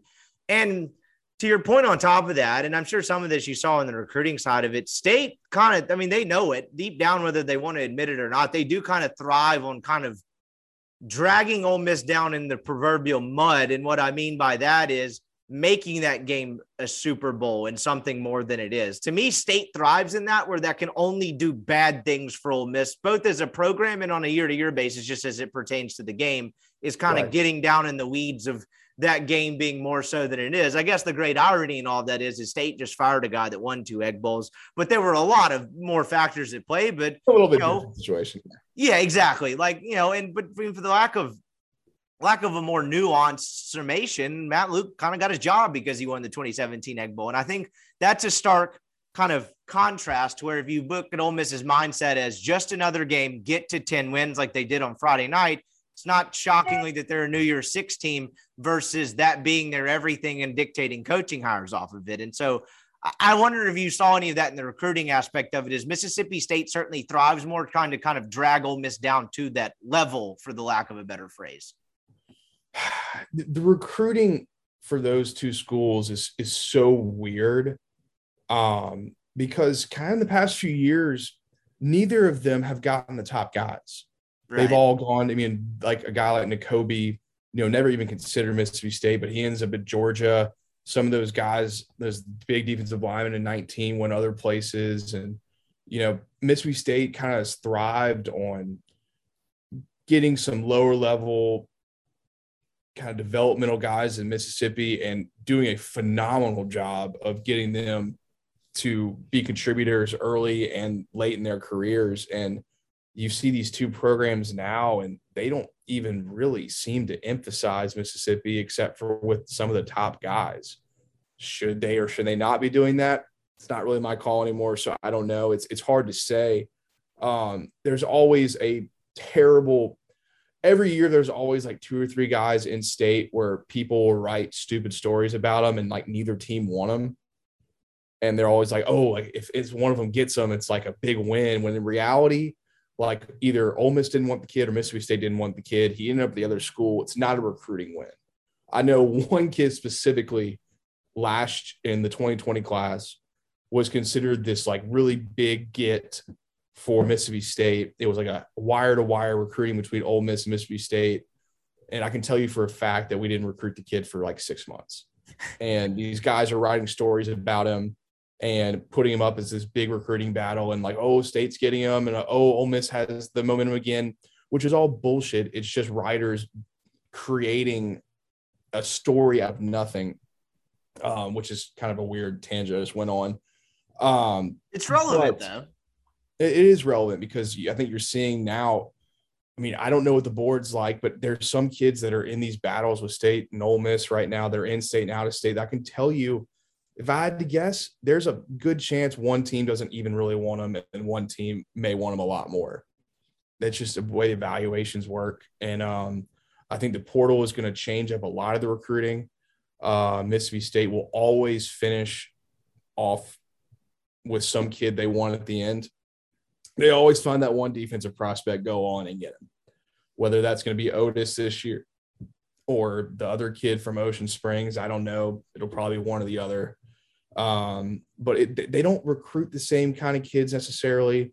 Ole Miss is more national, and by national I mean like Southern national, not like California right. national. Mississippi State is very much uh, get try to get the top kids in Mississippi, then the second tier Louisiana, Alabama guys, and it has worked for them. Um, Leach is now back into Texas. That's where all the quarterbacks are coming from. That's where some of their skill guys are coming from. So I think as the rivalry has been de-emphasized by both coaches, I think the heated recruiting battles between the schools have also kind of been de-emphasized. They're just not going after the same kids. And even if they are, it's no guarantee it's actually a battle. It's probably just one guy's going to get them or the other guy's going to get them. The stories and narratives around it will probably be just conjured by either, no offense, it could be Ole Miss sites and it could be Mississippi State sites. You never know. Um, but I think it's a lot has changed and a lot will change with the way these two teams for, uh, recruit. I say this as we are finishing this thought, and I look up and Lane Kiffin is trending on Twitter and it is because it appears he's finally gotten a hold of the uh, Mississippi State having the go to hell Ole Miss deal in their little like recruiting lounge or whatever the hell that is. That might be the most perfect encapsulation of what we were just talking about. I couldn't even have scripted that any better. So it'll be fascinating. Right. Great year for Ole Miss. We will be uh, we'll have plenty of stuff for you, obviously, when we figure out where Ole Miss is going bowling and all that stuff. Let's kind of bounce around the uh, the SEC and get to what happened both on a coaching search front and uh, you know what uh what's going on with the uh, last week of the season as well. Let's start with I don't know. Shit, let's go to the Iron Bowl. What an insane game. Auburn has a hell of a defensive performance.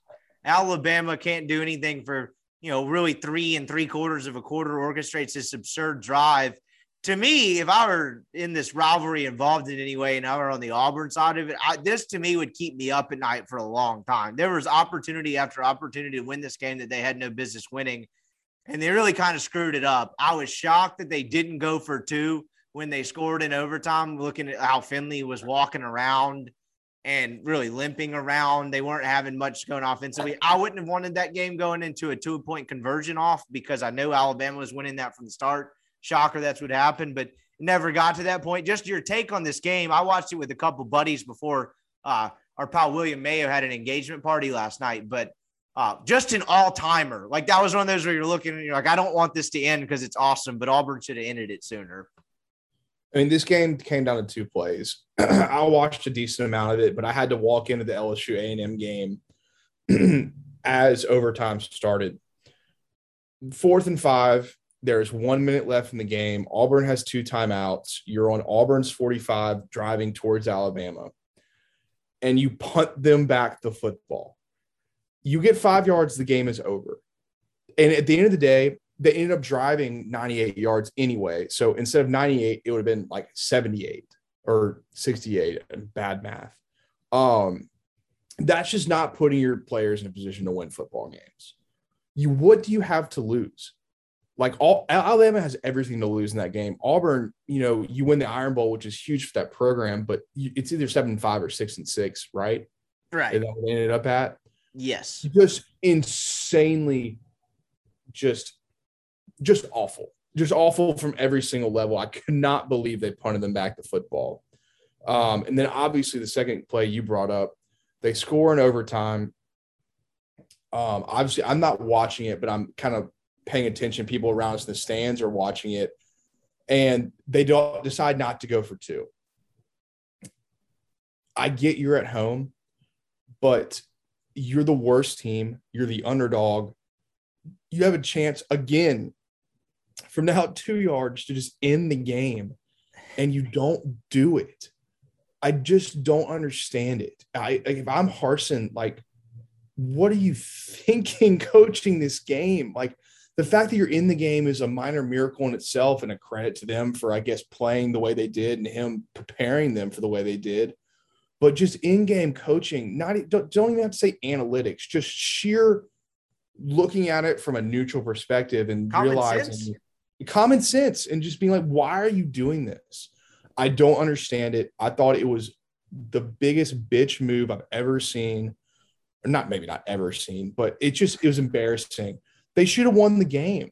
And if they just have some faith in their players instead of being little babies and giving Alabama just more and more chances to win, I mean, they lost the game. Alabama didn't win it. Literally, Auburn lost it. And that's never a position you want to be in. I just couldn't believe they didn't go for it or go for two. And I don't know if you ever ended up going back and seeing the touchdown, but the only reason they scored that touchdown in the overtime was the fourth string tight end. I think Called it like was. a one hander. Yeah, just an absolutely absurd play. Like to, credit to the kid, it was an unbelievable play by him. But the fact that that just was like you got it, you scored on that opportunity. I was like, if anything, I'd look at that one-handed catch and be like, we need to end this now because we have nothing going for us. I'm with you. I, I thought it was shocking when you look at that from both sides of it. Uh, I, are you, you agree, disagree? I think Georgia might boat race Alabama next week. Um, I'm just not 100%. I get it. It's Alabama. They're talented on the like perimeter. I, I don't know how they block Georgia. I think it could be a boat race. I think they could kick their ass. I also will have absolutely nothing to do with taking Kirby Smart and seven. That's also true. there is, you cannot pay me money to put money on a touchdown favorite Georgia in a big game over Saban and Alabama. I will not do it um, which is probably why Georgia will win by 14 and everybody will lose their money because they'll probably think the exact same thing. Um, Georgia is so much better at damn near every level except for quarterback. They're so much better than Alabama. Um, and if if you tell me that Bama wins that game, I'm just not gonna be surprised. I there's a part of me that thinks that too. And there's that ridiculous stat between like the two or three meetings or whatever it is between that one SEC title game and the playoff where like out of 120 regulation minutes, like Georgia led for 118 and a half of them and are 0 and 2. And yeah. that's just what that honestly makes me feel that like more confident in that take is this game doesn't matter for Georgia other than just having the SEC title crown. They're getting in the playoff either way. I guess it could matter for seeding, but like it means a lot more to Alabama. Georgia, the only like the only motivation I'd have in there other than you know, I guess the SEC title crown is just we need to go stick it to these guys that have somehow gotten the better of us a couple times. And I think they might be out for blood in that sense. But yeah, your I, point, it wouldn't stun me either. I'm not, I, I don't feel great about oh. Kirby Smart in that scenario. But the weirdest thing about this game, and I was I was walking into the uh, LSU game with a buddy of mine, Polk, who went to Georgia, and he was like, "Yeah, you know, I actually heard, you know, we're, we're going to go to Miami for the one seed instead of uh, Dallas." And I was like, "Oh, that's kind of weird." But then at the same time, I was like, "Well, what's really the big difference?" Who knows what Georgia's motivation for this game is? I mean, winning an SEC championship is obviously a huge accomplishment, and they're going to play their ass off. But seeding wise, it doesn't matter. They're going to be in. Whether they're wearing white jerseys in Miami or red jerseys in Dallas, like, it means nothing to them. Um, will that be in the back of their minds? Hell no. But um, you know, it, it's a weird, it's a weird dynamic having to play this game for a for an SEC championship, which is important. But at the end of the day, the playoff has made everything kind of mute. So who knows exactly how much they want to win? I'm sure it's a lot, but it's kind of a weird dynamic. And on top of that, um, this will have implications for Ole Miss, like in terms of where they go, whether that's Sugar Bowl Correct. or whatever. Correct. I don't think Ole Miss ends up in the Sugar Bowl, but that's also because I don't think Alabama beats Georgia. But we shall see. Auburn side of it, weird deal. A lot of Bryan Harsin smoke to UW. I don't know if that's died down or not died down in the coming days or in the last couple of days. But how do you just sort of uh, how do you view that? Because that does not seem like a fit that's necessarily long for this world. It's a weird year after they left the Ole Miss game, you're like, shit, this team controls its own destiny for the West with the month left. Bo Nix looking better. They're tougher. And uh, did they have they won a game since? I can't remember. I, am not sure if they have. There may have been somewhere in between. But point being, how do you see that? Uh, how do you see that? Because it doesn't seem like a fit. Man, I don't think it's gonna work out long term, which is kind of weird because I don't know. I mean, they've they've lost games they should not have any business losing. They should have won that Penn State game in the beginning of the year. They should have finished it out against Mississippi State, and they should have beaten Alabama. Um, and at the end of the day, like good teams win close games, and bad teams and badly coached teams lose close games. I don't even think Harsin's a bad coach, but there has not been a lot of evidence this year at Auburn that leads me to believe that he is a good coach either. Um, this whole Alabama game leaves a terrible taste in my mouth when it comes to my confidence in this guy making that program what it can be. If UW wants him, which kind of doesn't really seem like they want to as much as people assume that they did, if I was him, I would be on the first flight to Seattle. Get the, get me the hell out of this place. Um, I think Auburn is an incredibly good job, but also maybe the most overrated job in the country because at the end of the day, you're going to be your success is determined by beating your biggest rivals, which happen to be LSU, Georgia, and Alabama. That's a tough one. It's a tough one. And year in, year out, it's going to be incredibly possible for the next five years that they never go 0 3 and 0 against those guys ever. So you're just in a shit situation with just where you are, the standard of the program compared to the reality of where Auburn is these days. Um, this guy doesn't seem like a fit. Their AD seems like a super bright, smart guy who ended up maybe overthinking this one a little bit by not letting Billy Napier name his price and his staff. um, so I, I, don't know. It doesn't seem good. And they threw away this game. And if I'm a fan, I'm like, I don't want, I don't trust this guy and I don't want him either. You talk about like, you know, rivalry games putting too much, like people putting too much emphasis on it. That's one where I imagine the whole outlook for Harsin's deal, if he did pull that shit off, is probably a hell of a lot different to where it seems like much of the same and maybe even exacerbated by the fact that he blew it. Like, right, fair or not, you right. know, doesn't matter. yeah, it doesn't matter. Um, just in the position they were in, it was kind of similar to Mississippi State. Is you know winning that game is more of a, a launching pad into next year, and then losing it, it's not the end of the world, but also, you know, they just gave it to them, and they're not going to have many opportunities to beat that team, and they had one, and they just didn't do it, and there's already issues there clearly, and it seems like that's kind of coming to the surface, and this cannot help. I didn't know you were at LSU A&M. I watched not a lick of that game because of uh, I was dressed up in a uh, suit no tie situation, one of these uh, engagement deals. What well, what happened? And then big picture stuff. Well, we'll get to that first. What what the hell happened in this game? I literally, when I say I did not watch a single snap, I did not watch one snap of this. Yeah, so um, it was about fifty percent full. Uh, it was cold as hell. Um, I had a great time. It was fun, and thank God we beat them uh because, uh, as we've previously mentioned, they are now my most hated team in the SEC, maybe in the whole country. So seeing those those guys lose is just a blessing, and then having to sit behind them in traffic on the way to Houston with a smile on my face as if they were pissed uh, was also nice. Um, you know, the, the LSU defense, man, throughout the whole second half of this season, you know, Daronte Jones is not going to be there next year, but he did a hell of a job. They have it's a lot of injuries, like crippling ones, crippling injuries uh, on every single level of that defense, and they came out and they were just so much more physical than A and M um, on that side of the ball the entire game. Offensively for LSU, that system, seeing it in person again for like the third time, it is dog shit. And Peetz like blew an opportunity this year to like prove himself. That that offensive system is dog shit.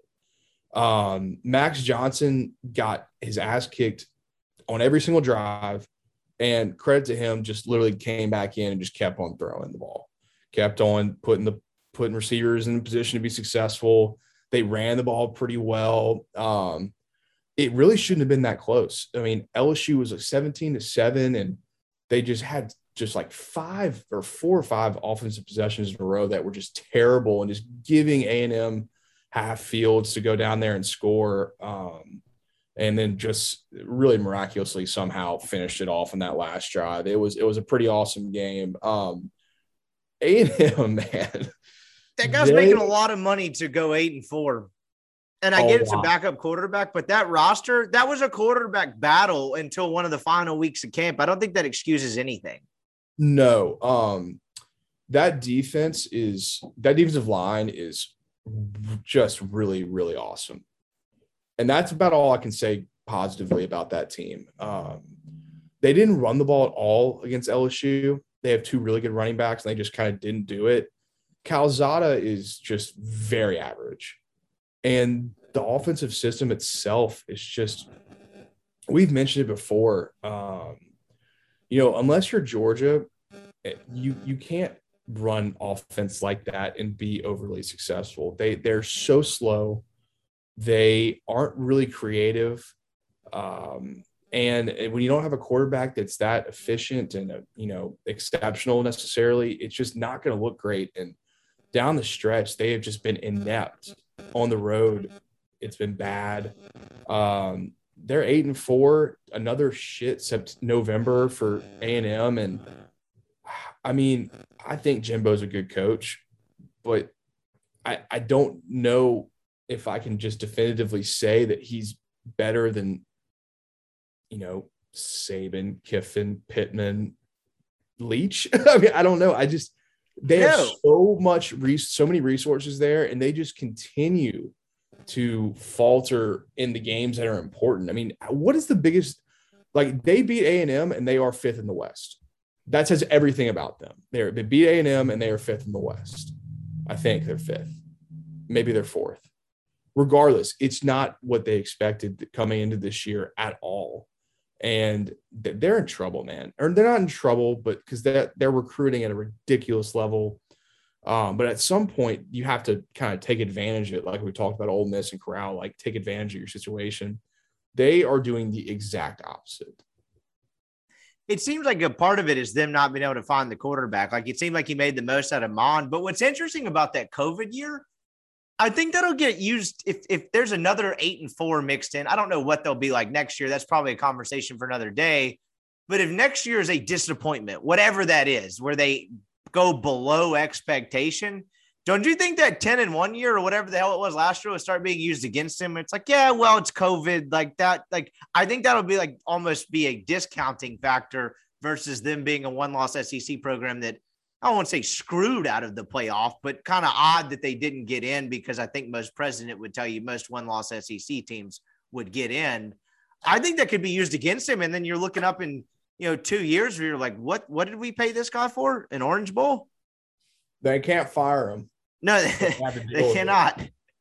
And Jimbo uh, Fisher is probably on the phone right now or looking at his phone, begging them to fire him he that will be the happiest day in his coaching career because they will pay him ninety five million dollars. the other side he, of that, that's a will, good transition. Oh no, go yeah. ahead, finish your thought. No, no, no, just and he will ride into the sunset as the happiest person in America. It, it, they will not fire him, so they're stuck with it, and he better adjust. But he honestly doesn't have to because they're not firing him, so it doesn't matter. Um, it's a weird, a weird situation.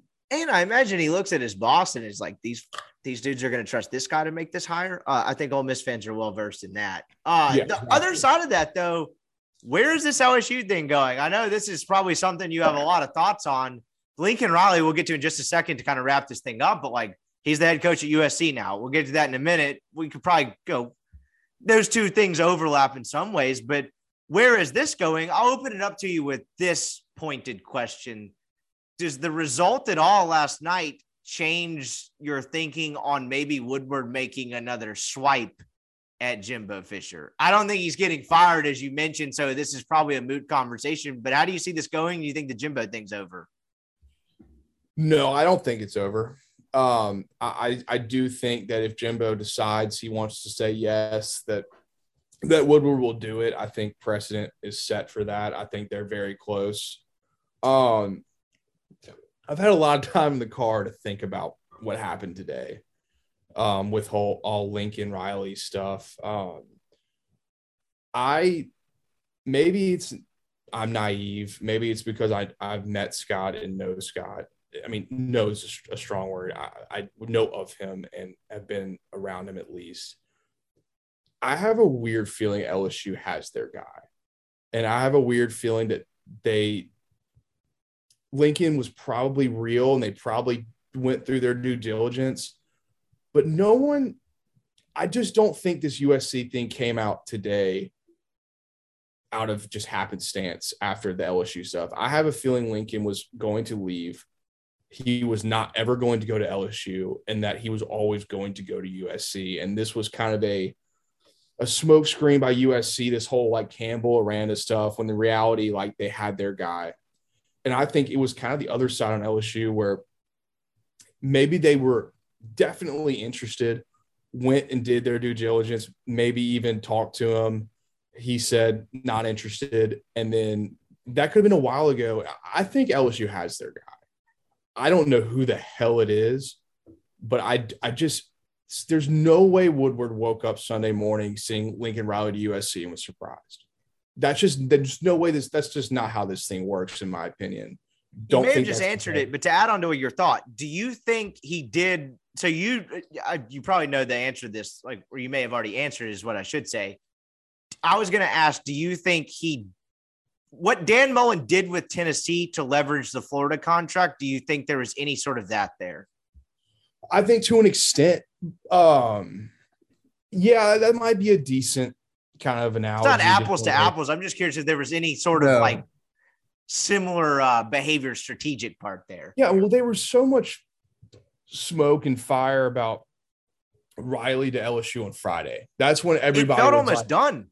Right. And it was like, okay, that this is happening. And I kept on like telling myself, like, man, I, I don't see it. This doesn't make any sense. Like the way this search has been done, like nobody has known anything about LSU is going to do the entire time. And all of a sudden, this one day before Oklahoma plays Oklahoma State, you know, we're all supposed to be glued in to see if Oklahoma State wins so that Riley will announce on Sunday he's going to LSU. It just didn't make any sense to me.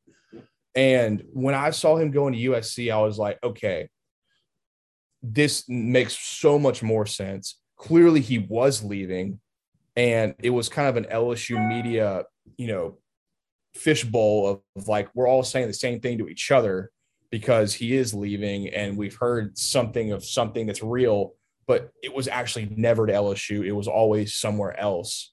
And USC kind of came in, like in the night and was like, yeah, we just didn't, we floated out other names for this guy. LSU, his name was floated out, but maybe Woodward actually, they already crossed this path. It didn't work out. We have our other guy.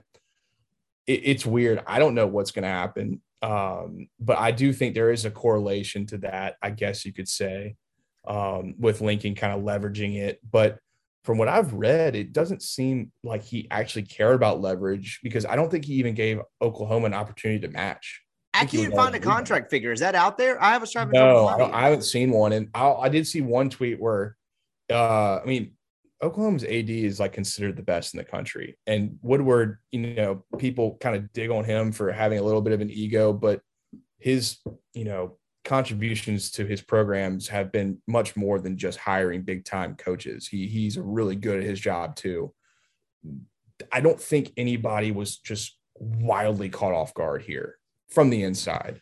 From the outside, it sure looks like it. From the inside, you know, uh, Castiglione, I think is his name at Oklahoma, who is also widely regarded as one of the better ads in the country. Right, exactly, well. exactly.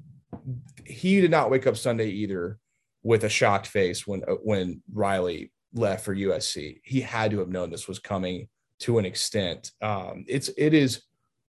I don't think there's any precedent been set for for a change like this, Oklahoma to USC. I mean, it's it's a kind of a, it's not a step up or a step down. It's it's the same thing, just a different challenge, I guess. It's it's bizarre you mentioned Mike Bohn aspect of it. That's USC's AD. He came from University of Cincinnati, and I don't pretend to know anything about the guy, but I will tell you this: when I was in Cincinnati doing the MLB internship, there's this bar I would go to down the street from my house, and there was this regular group of dudes who were big. Like a couple of them were Xavier guys, a couple of them were UC guys, but they were big, like chopping up, talking sports on the scene. And you know, a lot of times, most I would say most of the time, when you have athletic directors there's a contingency of the fan base that doesn't like them or likes them. They're very rarely unilaterally where it's like this guy rocks because it's just an administrative position. Everything you're judged on is completely subjective. That guy was a rock star at Cincinnati by all accounts. And I'm, this is a small sample size. This is one random ass bar in Oakley, but even just other people I would talk to around there, even people in Reds media were like, no, that guy, that guy knows his shit. What a coup by this dude. We were talking about, I think our words last week uh, I can't remember which one of us said it, but we were both in agreement. USC is screwed. They're not now. And so no. that's the other part of this. It's a hell of a hire. It's a great splash hire. I saw our uh, our friend Brennan Chapman mentioned about Lincoln Riley not living up to expectations. Uh, the like Twitter function did inform me that you liked it. Classic, put it in the bio retweets, not endorsements. Do you believe that? Because I will push back a little bit. The worst finish they've had under Lincoln Riley, I believe it'll probably be changed this year, seventh in the country. I think he's gone to the playoff multiple times. Look, he hasn't won the national title like Stoops did, but the guy recruited at a very high level and got them to the playoff twice. How do you view him as a head coach? Uh, he's really good. I like that tweet probably because I just saw Bren tweeted. I don't even agree with it. um, no, he is a hell I of a think he's good. And it's unfortunate that these days, like it's like a national championship or bust, like as if Oklahoma hasn't been happy with the success they've had the last Right. five or six years. Um, he's a hell of a recruiter. I don't know if you've seen this, but like every single top 22 and 23 kid they have committed is decommitted in the last like 20 minutes. it is They're all going to. USC. They're all going to USC. They're like three of or four of them are from Southern California. Somebody said, I saw an article that Riley has been over the last six months highly emphasizing his Southern California recruiting. Their top like four or five guys in 23 are all from Los Angeles, including the quarterback. They all decommitted or going to USC. The, the guy was like, I think the story said he's been coaching with one foot out of the door for six months and nobody saw it or paid attention to it, which is some Godfather shit. I mean, that is That really is. It's it is pretty unbelievable. Um, it's pretty crazy, you know. And of course, of course, there's LSU people out there saying like, "Oh, he didn't have the balls for the SEC. He didn't want that smoke." Like, you got that. That is insane That's a Like, Clay Travis tweet waiting that to is- happen. bullshit. You know, is that true to an extent? Like, are you kidding me? What sounds better to you? Going and living in Los Angeles, where it is sunny and 75 every single day. You have the best job on the West Coast and an easier division. You get paid plenty of money and can absolutely win a national championship there. Or you go to LSU, where they just fired a national championship coach. They are 500 in their last two years and you have to play Alabama, Auburn, Florida, you know, and all these A and M now Texas and Oklahoma every single year. I mean, just from a outside perspective, it never made sense for him to go from Oklahoma to LSU. The USC thing, just from a stepping back, it makes so much sense if he wanted to make a move. So I don't know. No, I think you're right on with that as well because I've always thought coaches viewed it differently too. It's like, look, there's some coaches like I've, you know, Neil wrote something the other week about how he talked to someone that had, you know, Lane views himself as an SEC head coach. Not all of them think that way. He might actually be in the minority on that, where he can build a power with very little competition out there on the West Coast. And, you know, I thought the USC thing might be teetering on the Tennessee, Nebraska, it's never happening again. But the reason I, I would settle on the fact that that's probably not true is they do have advantages that those two programs don't. And if there's a guy, I mean, if Lincoln Riley can't do it out there, no one is, right? Like Sure. Kiffin Yeah. didn't get a fair shake out there because of the you know crippling recruiting sanctions, and he was such a polarizing figure at the time. That guy can't do it. No one can. I think he'll do it. I, I actually think they're going to be quite good, uh, probably for the next. No, yeah, it's like to come. it's like, do I think USC is a better job than LSU? No. Right. But USC is one of the jobs in the country that if you do it correctly, you can win a national championship there. So it's not like it's some like just three, four steps rungs below LSU. That's not the case at all. Um, I, I think the decision for him, you know, I don't love it because I wanted him to go to LSU. Um, but I, I do understand like just taking away like the nonsense of he didn't want to coach the SEC with the best. Like I get that, and the SEC is the best, and it's about to be even better. But to act like the USC job is like some you know tier three shit job is is total nonsense. So you mentioned the LSU side of this. You think they have their guy? It's interesting because the two people you would think at this point, to me, it's Aranda and uh, Mel Tucker have signed extensions. I don't know the language of the Dave Aranda deal. It was reported that he was in agreement to the long term extension there. If it's not one of them, where are they going next? And how far? I'm curious if you want to put an Ole Miss tie to it. This is a subjective thing that none of us, I don't think either one of us could answer like somewhat, like It's actually Kiffin, accurately. How far No. down on the list would Kiffin be? I don't think he's on it. So who do you think the guy is? talking to some people, some in the know, some not in the know. I, I don't think he's on it. Um, there was like a text kind of going out today amongst like my dad's friends and uh some people that like they think Scott has his guy and that everyone's going to be happy with it. And this is like the first time where I've ever like seen something from people and I've been like, okay, like this makes a little bit of sense looking at what happened with this whole Lincoln Riley thing. Is it just a bunch of Baton Rouge people being naive again and being like, we're going to trust Scott and we know he's got it? 100% possible. But that leads me to think that it's not Aranda, it's not Stoops, it's not Fickell. I think I know who I think people think it's going to be, which is a lot of thinks in a row. Really bad sentence there. Um, I don't really even know if I want to say it because I think some people actually do listen to what I say here that I, am on the text chain with. I think it might be a guy. Uh, you know, I, I was. I think it might be Brian Kelly. Ooh. I, I, I think it might be. And okay, so know, I was going to they, they won't, they won't listen, Petersen. They won't listen to this podcast, so it doesn't matter. Even though I told them I was going to say it anyway. Um, so yeah, on Chris Petersen, someone in the LSU stuff that works there that is absolutely one of maybe a very few people that might actually know what's going on, even though I still don't think they do. Uh, was talking about how like Chris Petersen is like a possibility. I I don't I never really believed it. I texted you that. I was like, might be real. I think it actually could be. Someone that would know said it. It was a fun um, thought. I was like, oh, that's kind of spicy. But even before I just said Brian Kelly, like there's been people on Twitter that have been like, you know, like maybe Kelly's somebody who leaves during this thing. It could all be bullshit. Nobody knows. And I think that's been the whole reason why I think Woodward has got a guy that he thinks can be that kind of hire because nobody has known what LSU is going to do the entire time. And they've been sitting there. Everyone thinks that they've just been like, you know, holding their tail between their legs with Napier leaving and this whole Riley thing and Mel Tucker and Jimbo. And, you know, when someone told me that name today, and I know it's kind of been thrown around here and there amongst people, but if we wake up tomorrow morning because Notre Dame has no more games left and that happens, I'm not going to be that surprised. And Last thing. Sense. It no, go ahead. Sense.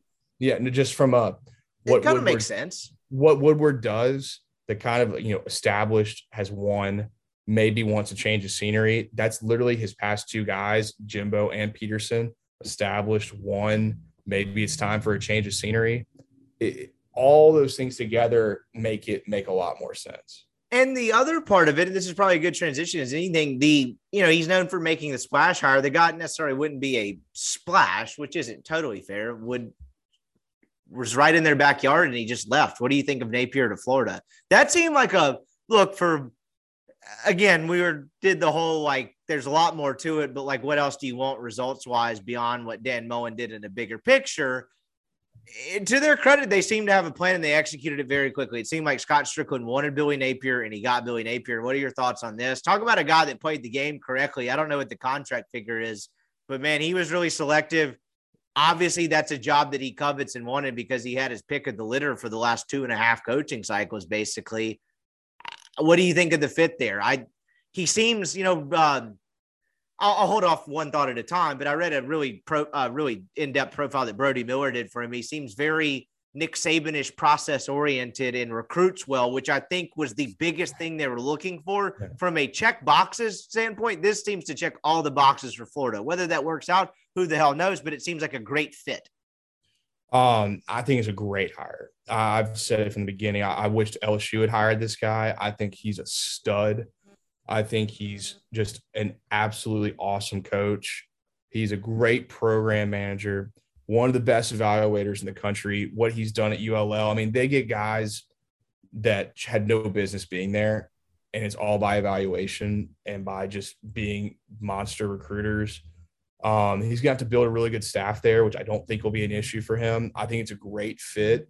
I think Florida did it right, and you know, not everybody does it the same way they've got rid of Mullen and they knew who they wanted. They got it done and they got it done quickly. And they no nonsense, no bullshit. I think Ross Dellenger, he tweeted that he met with Napier on Tuesday at his house. The interview went so well that like they just shut it down there. Like there was, was no second candidate mentioned there. No, ever, really ever. And um, I think he's going to do really, really good. And that's what's so funny and maybe not even fair, but whoever LSU hires will automatically be attributed to Napier. It'll always go hand in hand because he was just an hour down the road. And for all extensive purposes, it seems like big LSU booster money people like refuse to hire little brother or let that even come close to happening.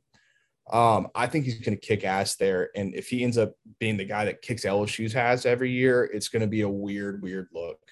Um, I think he's gonna be awesome there. He's he's really, really good. It would be pretty shocking if he faltered early there, in my opinion you brought you you led me to where I was exactly going next. Another thing Brody tweeted out today as they kind of replugged that profile he wrote a while back was like, look, fairly or unfairly, these two hires are tied together now because Florida picked yeah. a guy out of LSU's backyard and whomever LSU ends up with.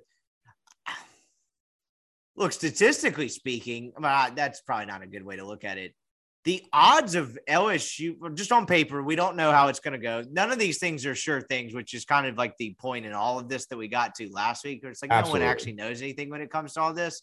But on paper, with the way that guy can recruit and the resources at his disposal, the odds of LSU getting someone as good or better, I won't say slim, but they better nail it because there's a lot more ways it could go wrong. And I think that will be fascinating. I wonder and this is projecting way too far down the road. And I don't want to like get you in trouble with like what you say because I know you know like of Scott Woodward, you know, like you know, your family kind of neighbor runs in the same circles. But is that something that could potentially be job defining for him if you think where it's like you let this guy get out of our backyard and this next head coach is a flop? I don't think it'll be a flop. I think he ends up doing a good job. But could you see that eventually being kind of one of the defining moments of Scott Woodward's tenure at LSU if Napier kills it and LSU falters a bit?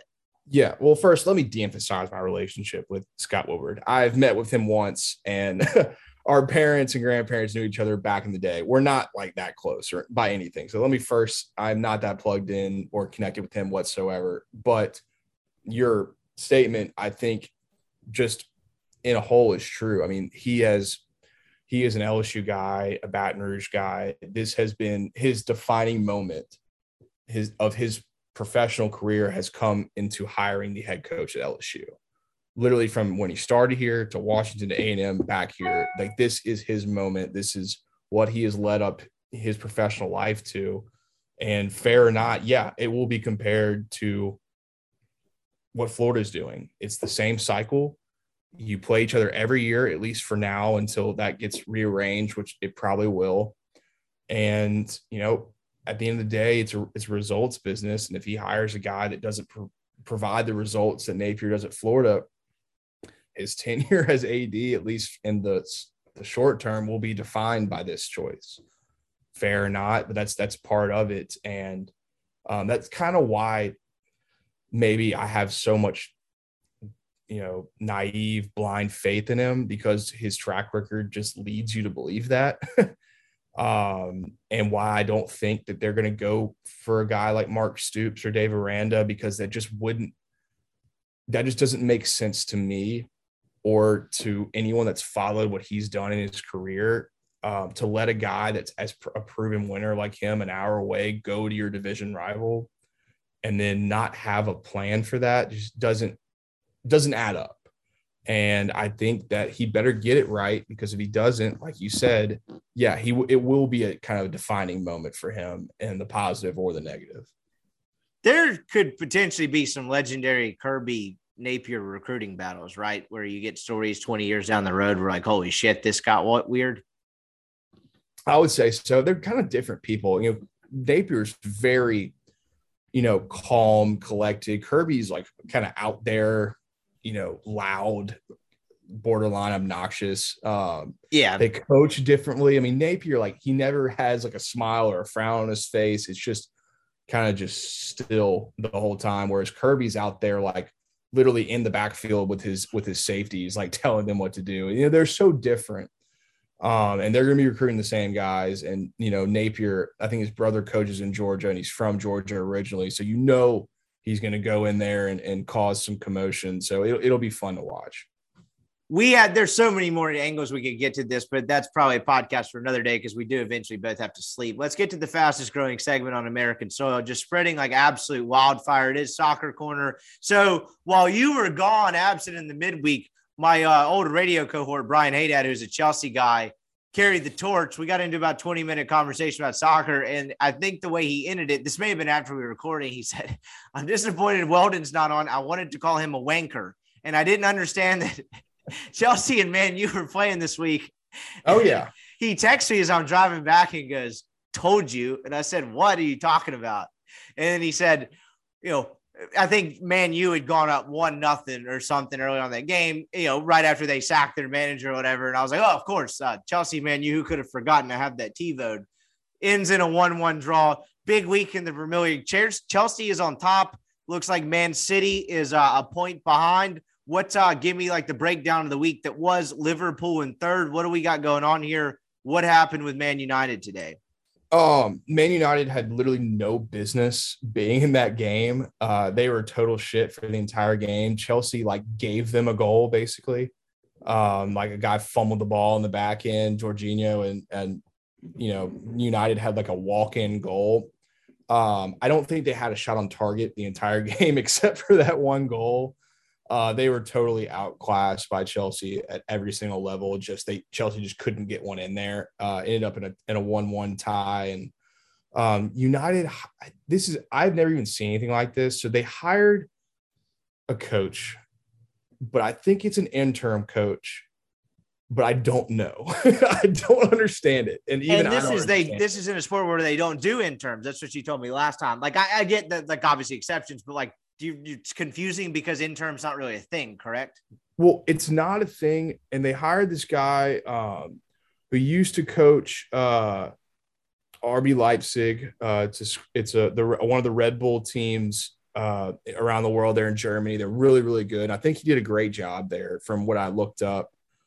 Um, and he didn't coach this game. The the Carrick, who was an assistant coach under the old coach, coached it, and I don't know when this guy's getting to United. I don't know how long he's supposed to be there, or if he's just the freaking like if he's just the guy. I truly have tried to figure out what the hell's going on there. His name's uh is it Rog Rognick Rangnick.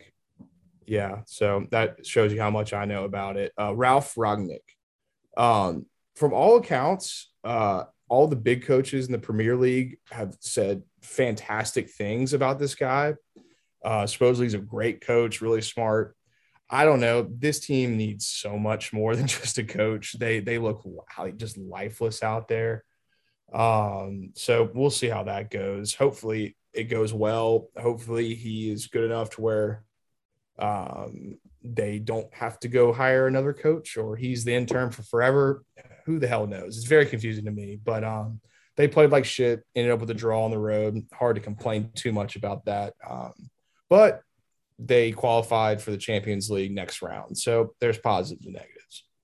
And so I'm looking at them. I'm crunching some numbers, getting deep in the analytics. Uh, Chelsea, uh, from what ESPN says, has allowed five goals this entire season. That seems quite good. Does defense win championships in the Premier League? How does that work? Because you have a team in Tottenham who, if my math is correct, has only scored 11, which would be tied for second worst in the Premier League but they're seventh in the standings. They don't allow that many. Granted, they've allowed 17. What's what what's the offense to defense ratio here? 31 to 5 goal split seems quite good. Yeah, no, absolutely. Uh, you know, teams play differently. There's some teams that are like counter-attacking teams that, you know, quote unquote park the bus and then counter off a mistake. And there's some teams like Leeds, like Liverpool, who kind of are high pressing, aggressive, up and down the field kind of teams. So you'll see they just, it's a different kind of strategy with everybody. And Chelsea happens to just really be able to do all of it. They can play a defensive game and not let you score and win 1 0, or they can absolutely blitzkrieg you and win 4 0 if they need to. They, they are just by, they are by far the best team in the league this year. City, um, doesn't have a striker. They're still really good, but they struggle to score sometimes if it doesn't all go to plan. Um, and Liverpool is just hurt. Everybody's always hurt for them. Um, they are as fun as any team to watch by far, but they are definitely um, injury prone.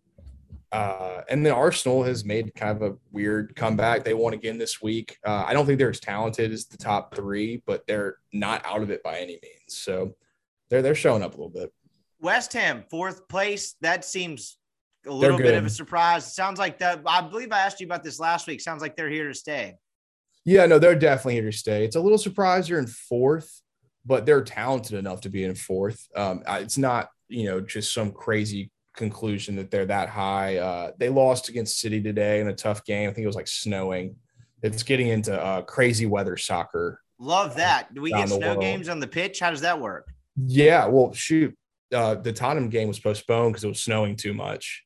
Oh. And then, um, you know, I mean, in the World Cup qualifiers, Canada played Mexico, and it was like literally like the Snow Bowl Cowboys Packers back in the day. I mean, it was awesome. Uh, they play, they play if it's snowing. So it, you're getting into that kind of weather over there in England. So that's always brings out some fun games does that change the flopping rule? Because I feel like if you're playing in negative two degrees, which I think it's that's an exaggeration, and you flop over something, I feel like that doesn't really play when it's you know you're on the frozen tundra outside. How does that how does that work with flopping and the weather? Like here, uh, this is a good question. Are you a bitch if you wear sleeves? Because I know that's a big football thing. Uh, what's the what's the equivalent of that in soccer? Have you ever had some asshole go to shin guards? What's going on with that? Um, I don't know. I mean, those soccer they wear gloves. Like some of those players wear gloves. So I'm going to go with the official rule of sleeves are okay. You're a bitch if you wear gloves. I like that. It's like the kid yeah. in junior golf tournaments used to do a push cart. It's like, get that shit out of here. Exactly. I always think that that's a fair statement, you know. This has uh, been the fastest growing segment on American soil. We both need to sleep. Been long Sunday, but we powered through. I appreciate Tom as always this was the end of the season finale, but I figured we'll talk some conference championship next week and then pop on through the bowl season as the Rebels uh, will presumably play on New Year's Eve or New Year's Day. Appreciate the time, dude, and we'll uh, hit this again one more time next week. Yep. Pray for no Peach Bowl. All right, that's our show. I appreciate you guys listening. As always, it's been a fun, fun football season. I've enjoyed these Sunday night shows, really all the podcasts, but the Sunday shows in particular, talking some football with Weldon, talking some uh, football overseas as well. I appreciate uh, you guys listening and making the show what it uh, what has become. I'm certainly grateful for that. And that is uh, not lost to me. So I really appreciate you guys listening. You got, have a wonderful start to your week, and we'll catch you again on Wednesday.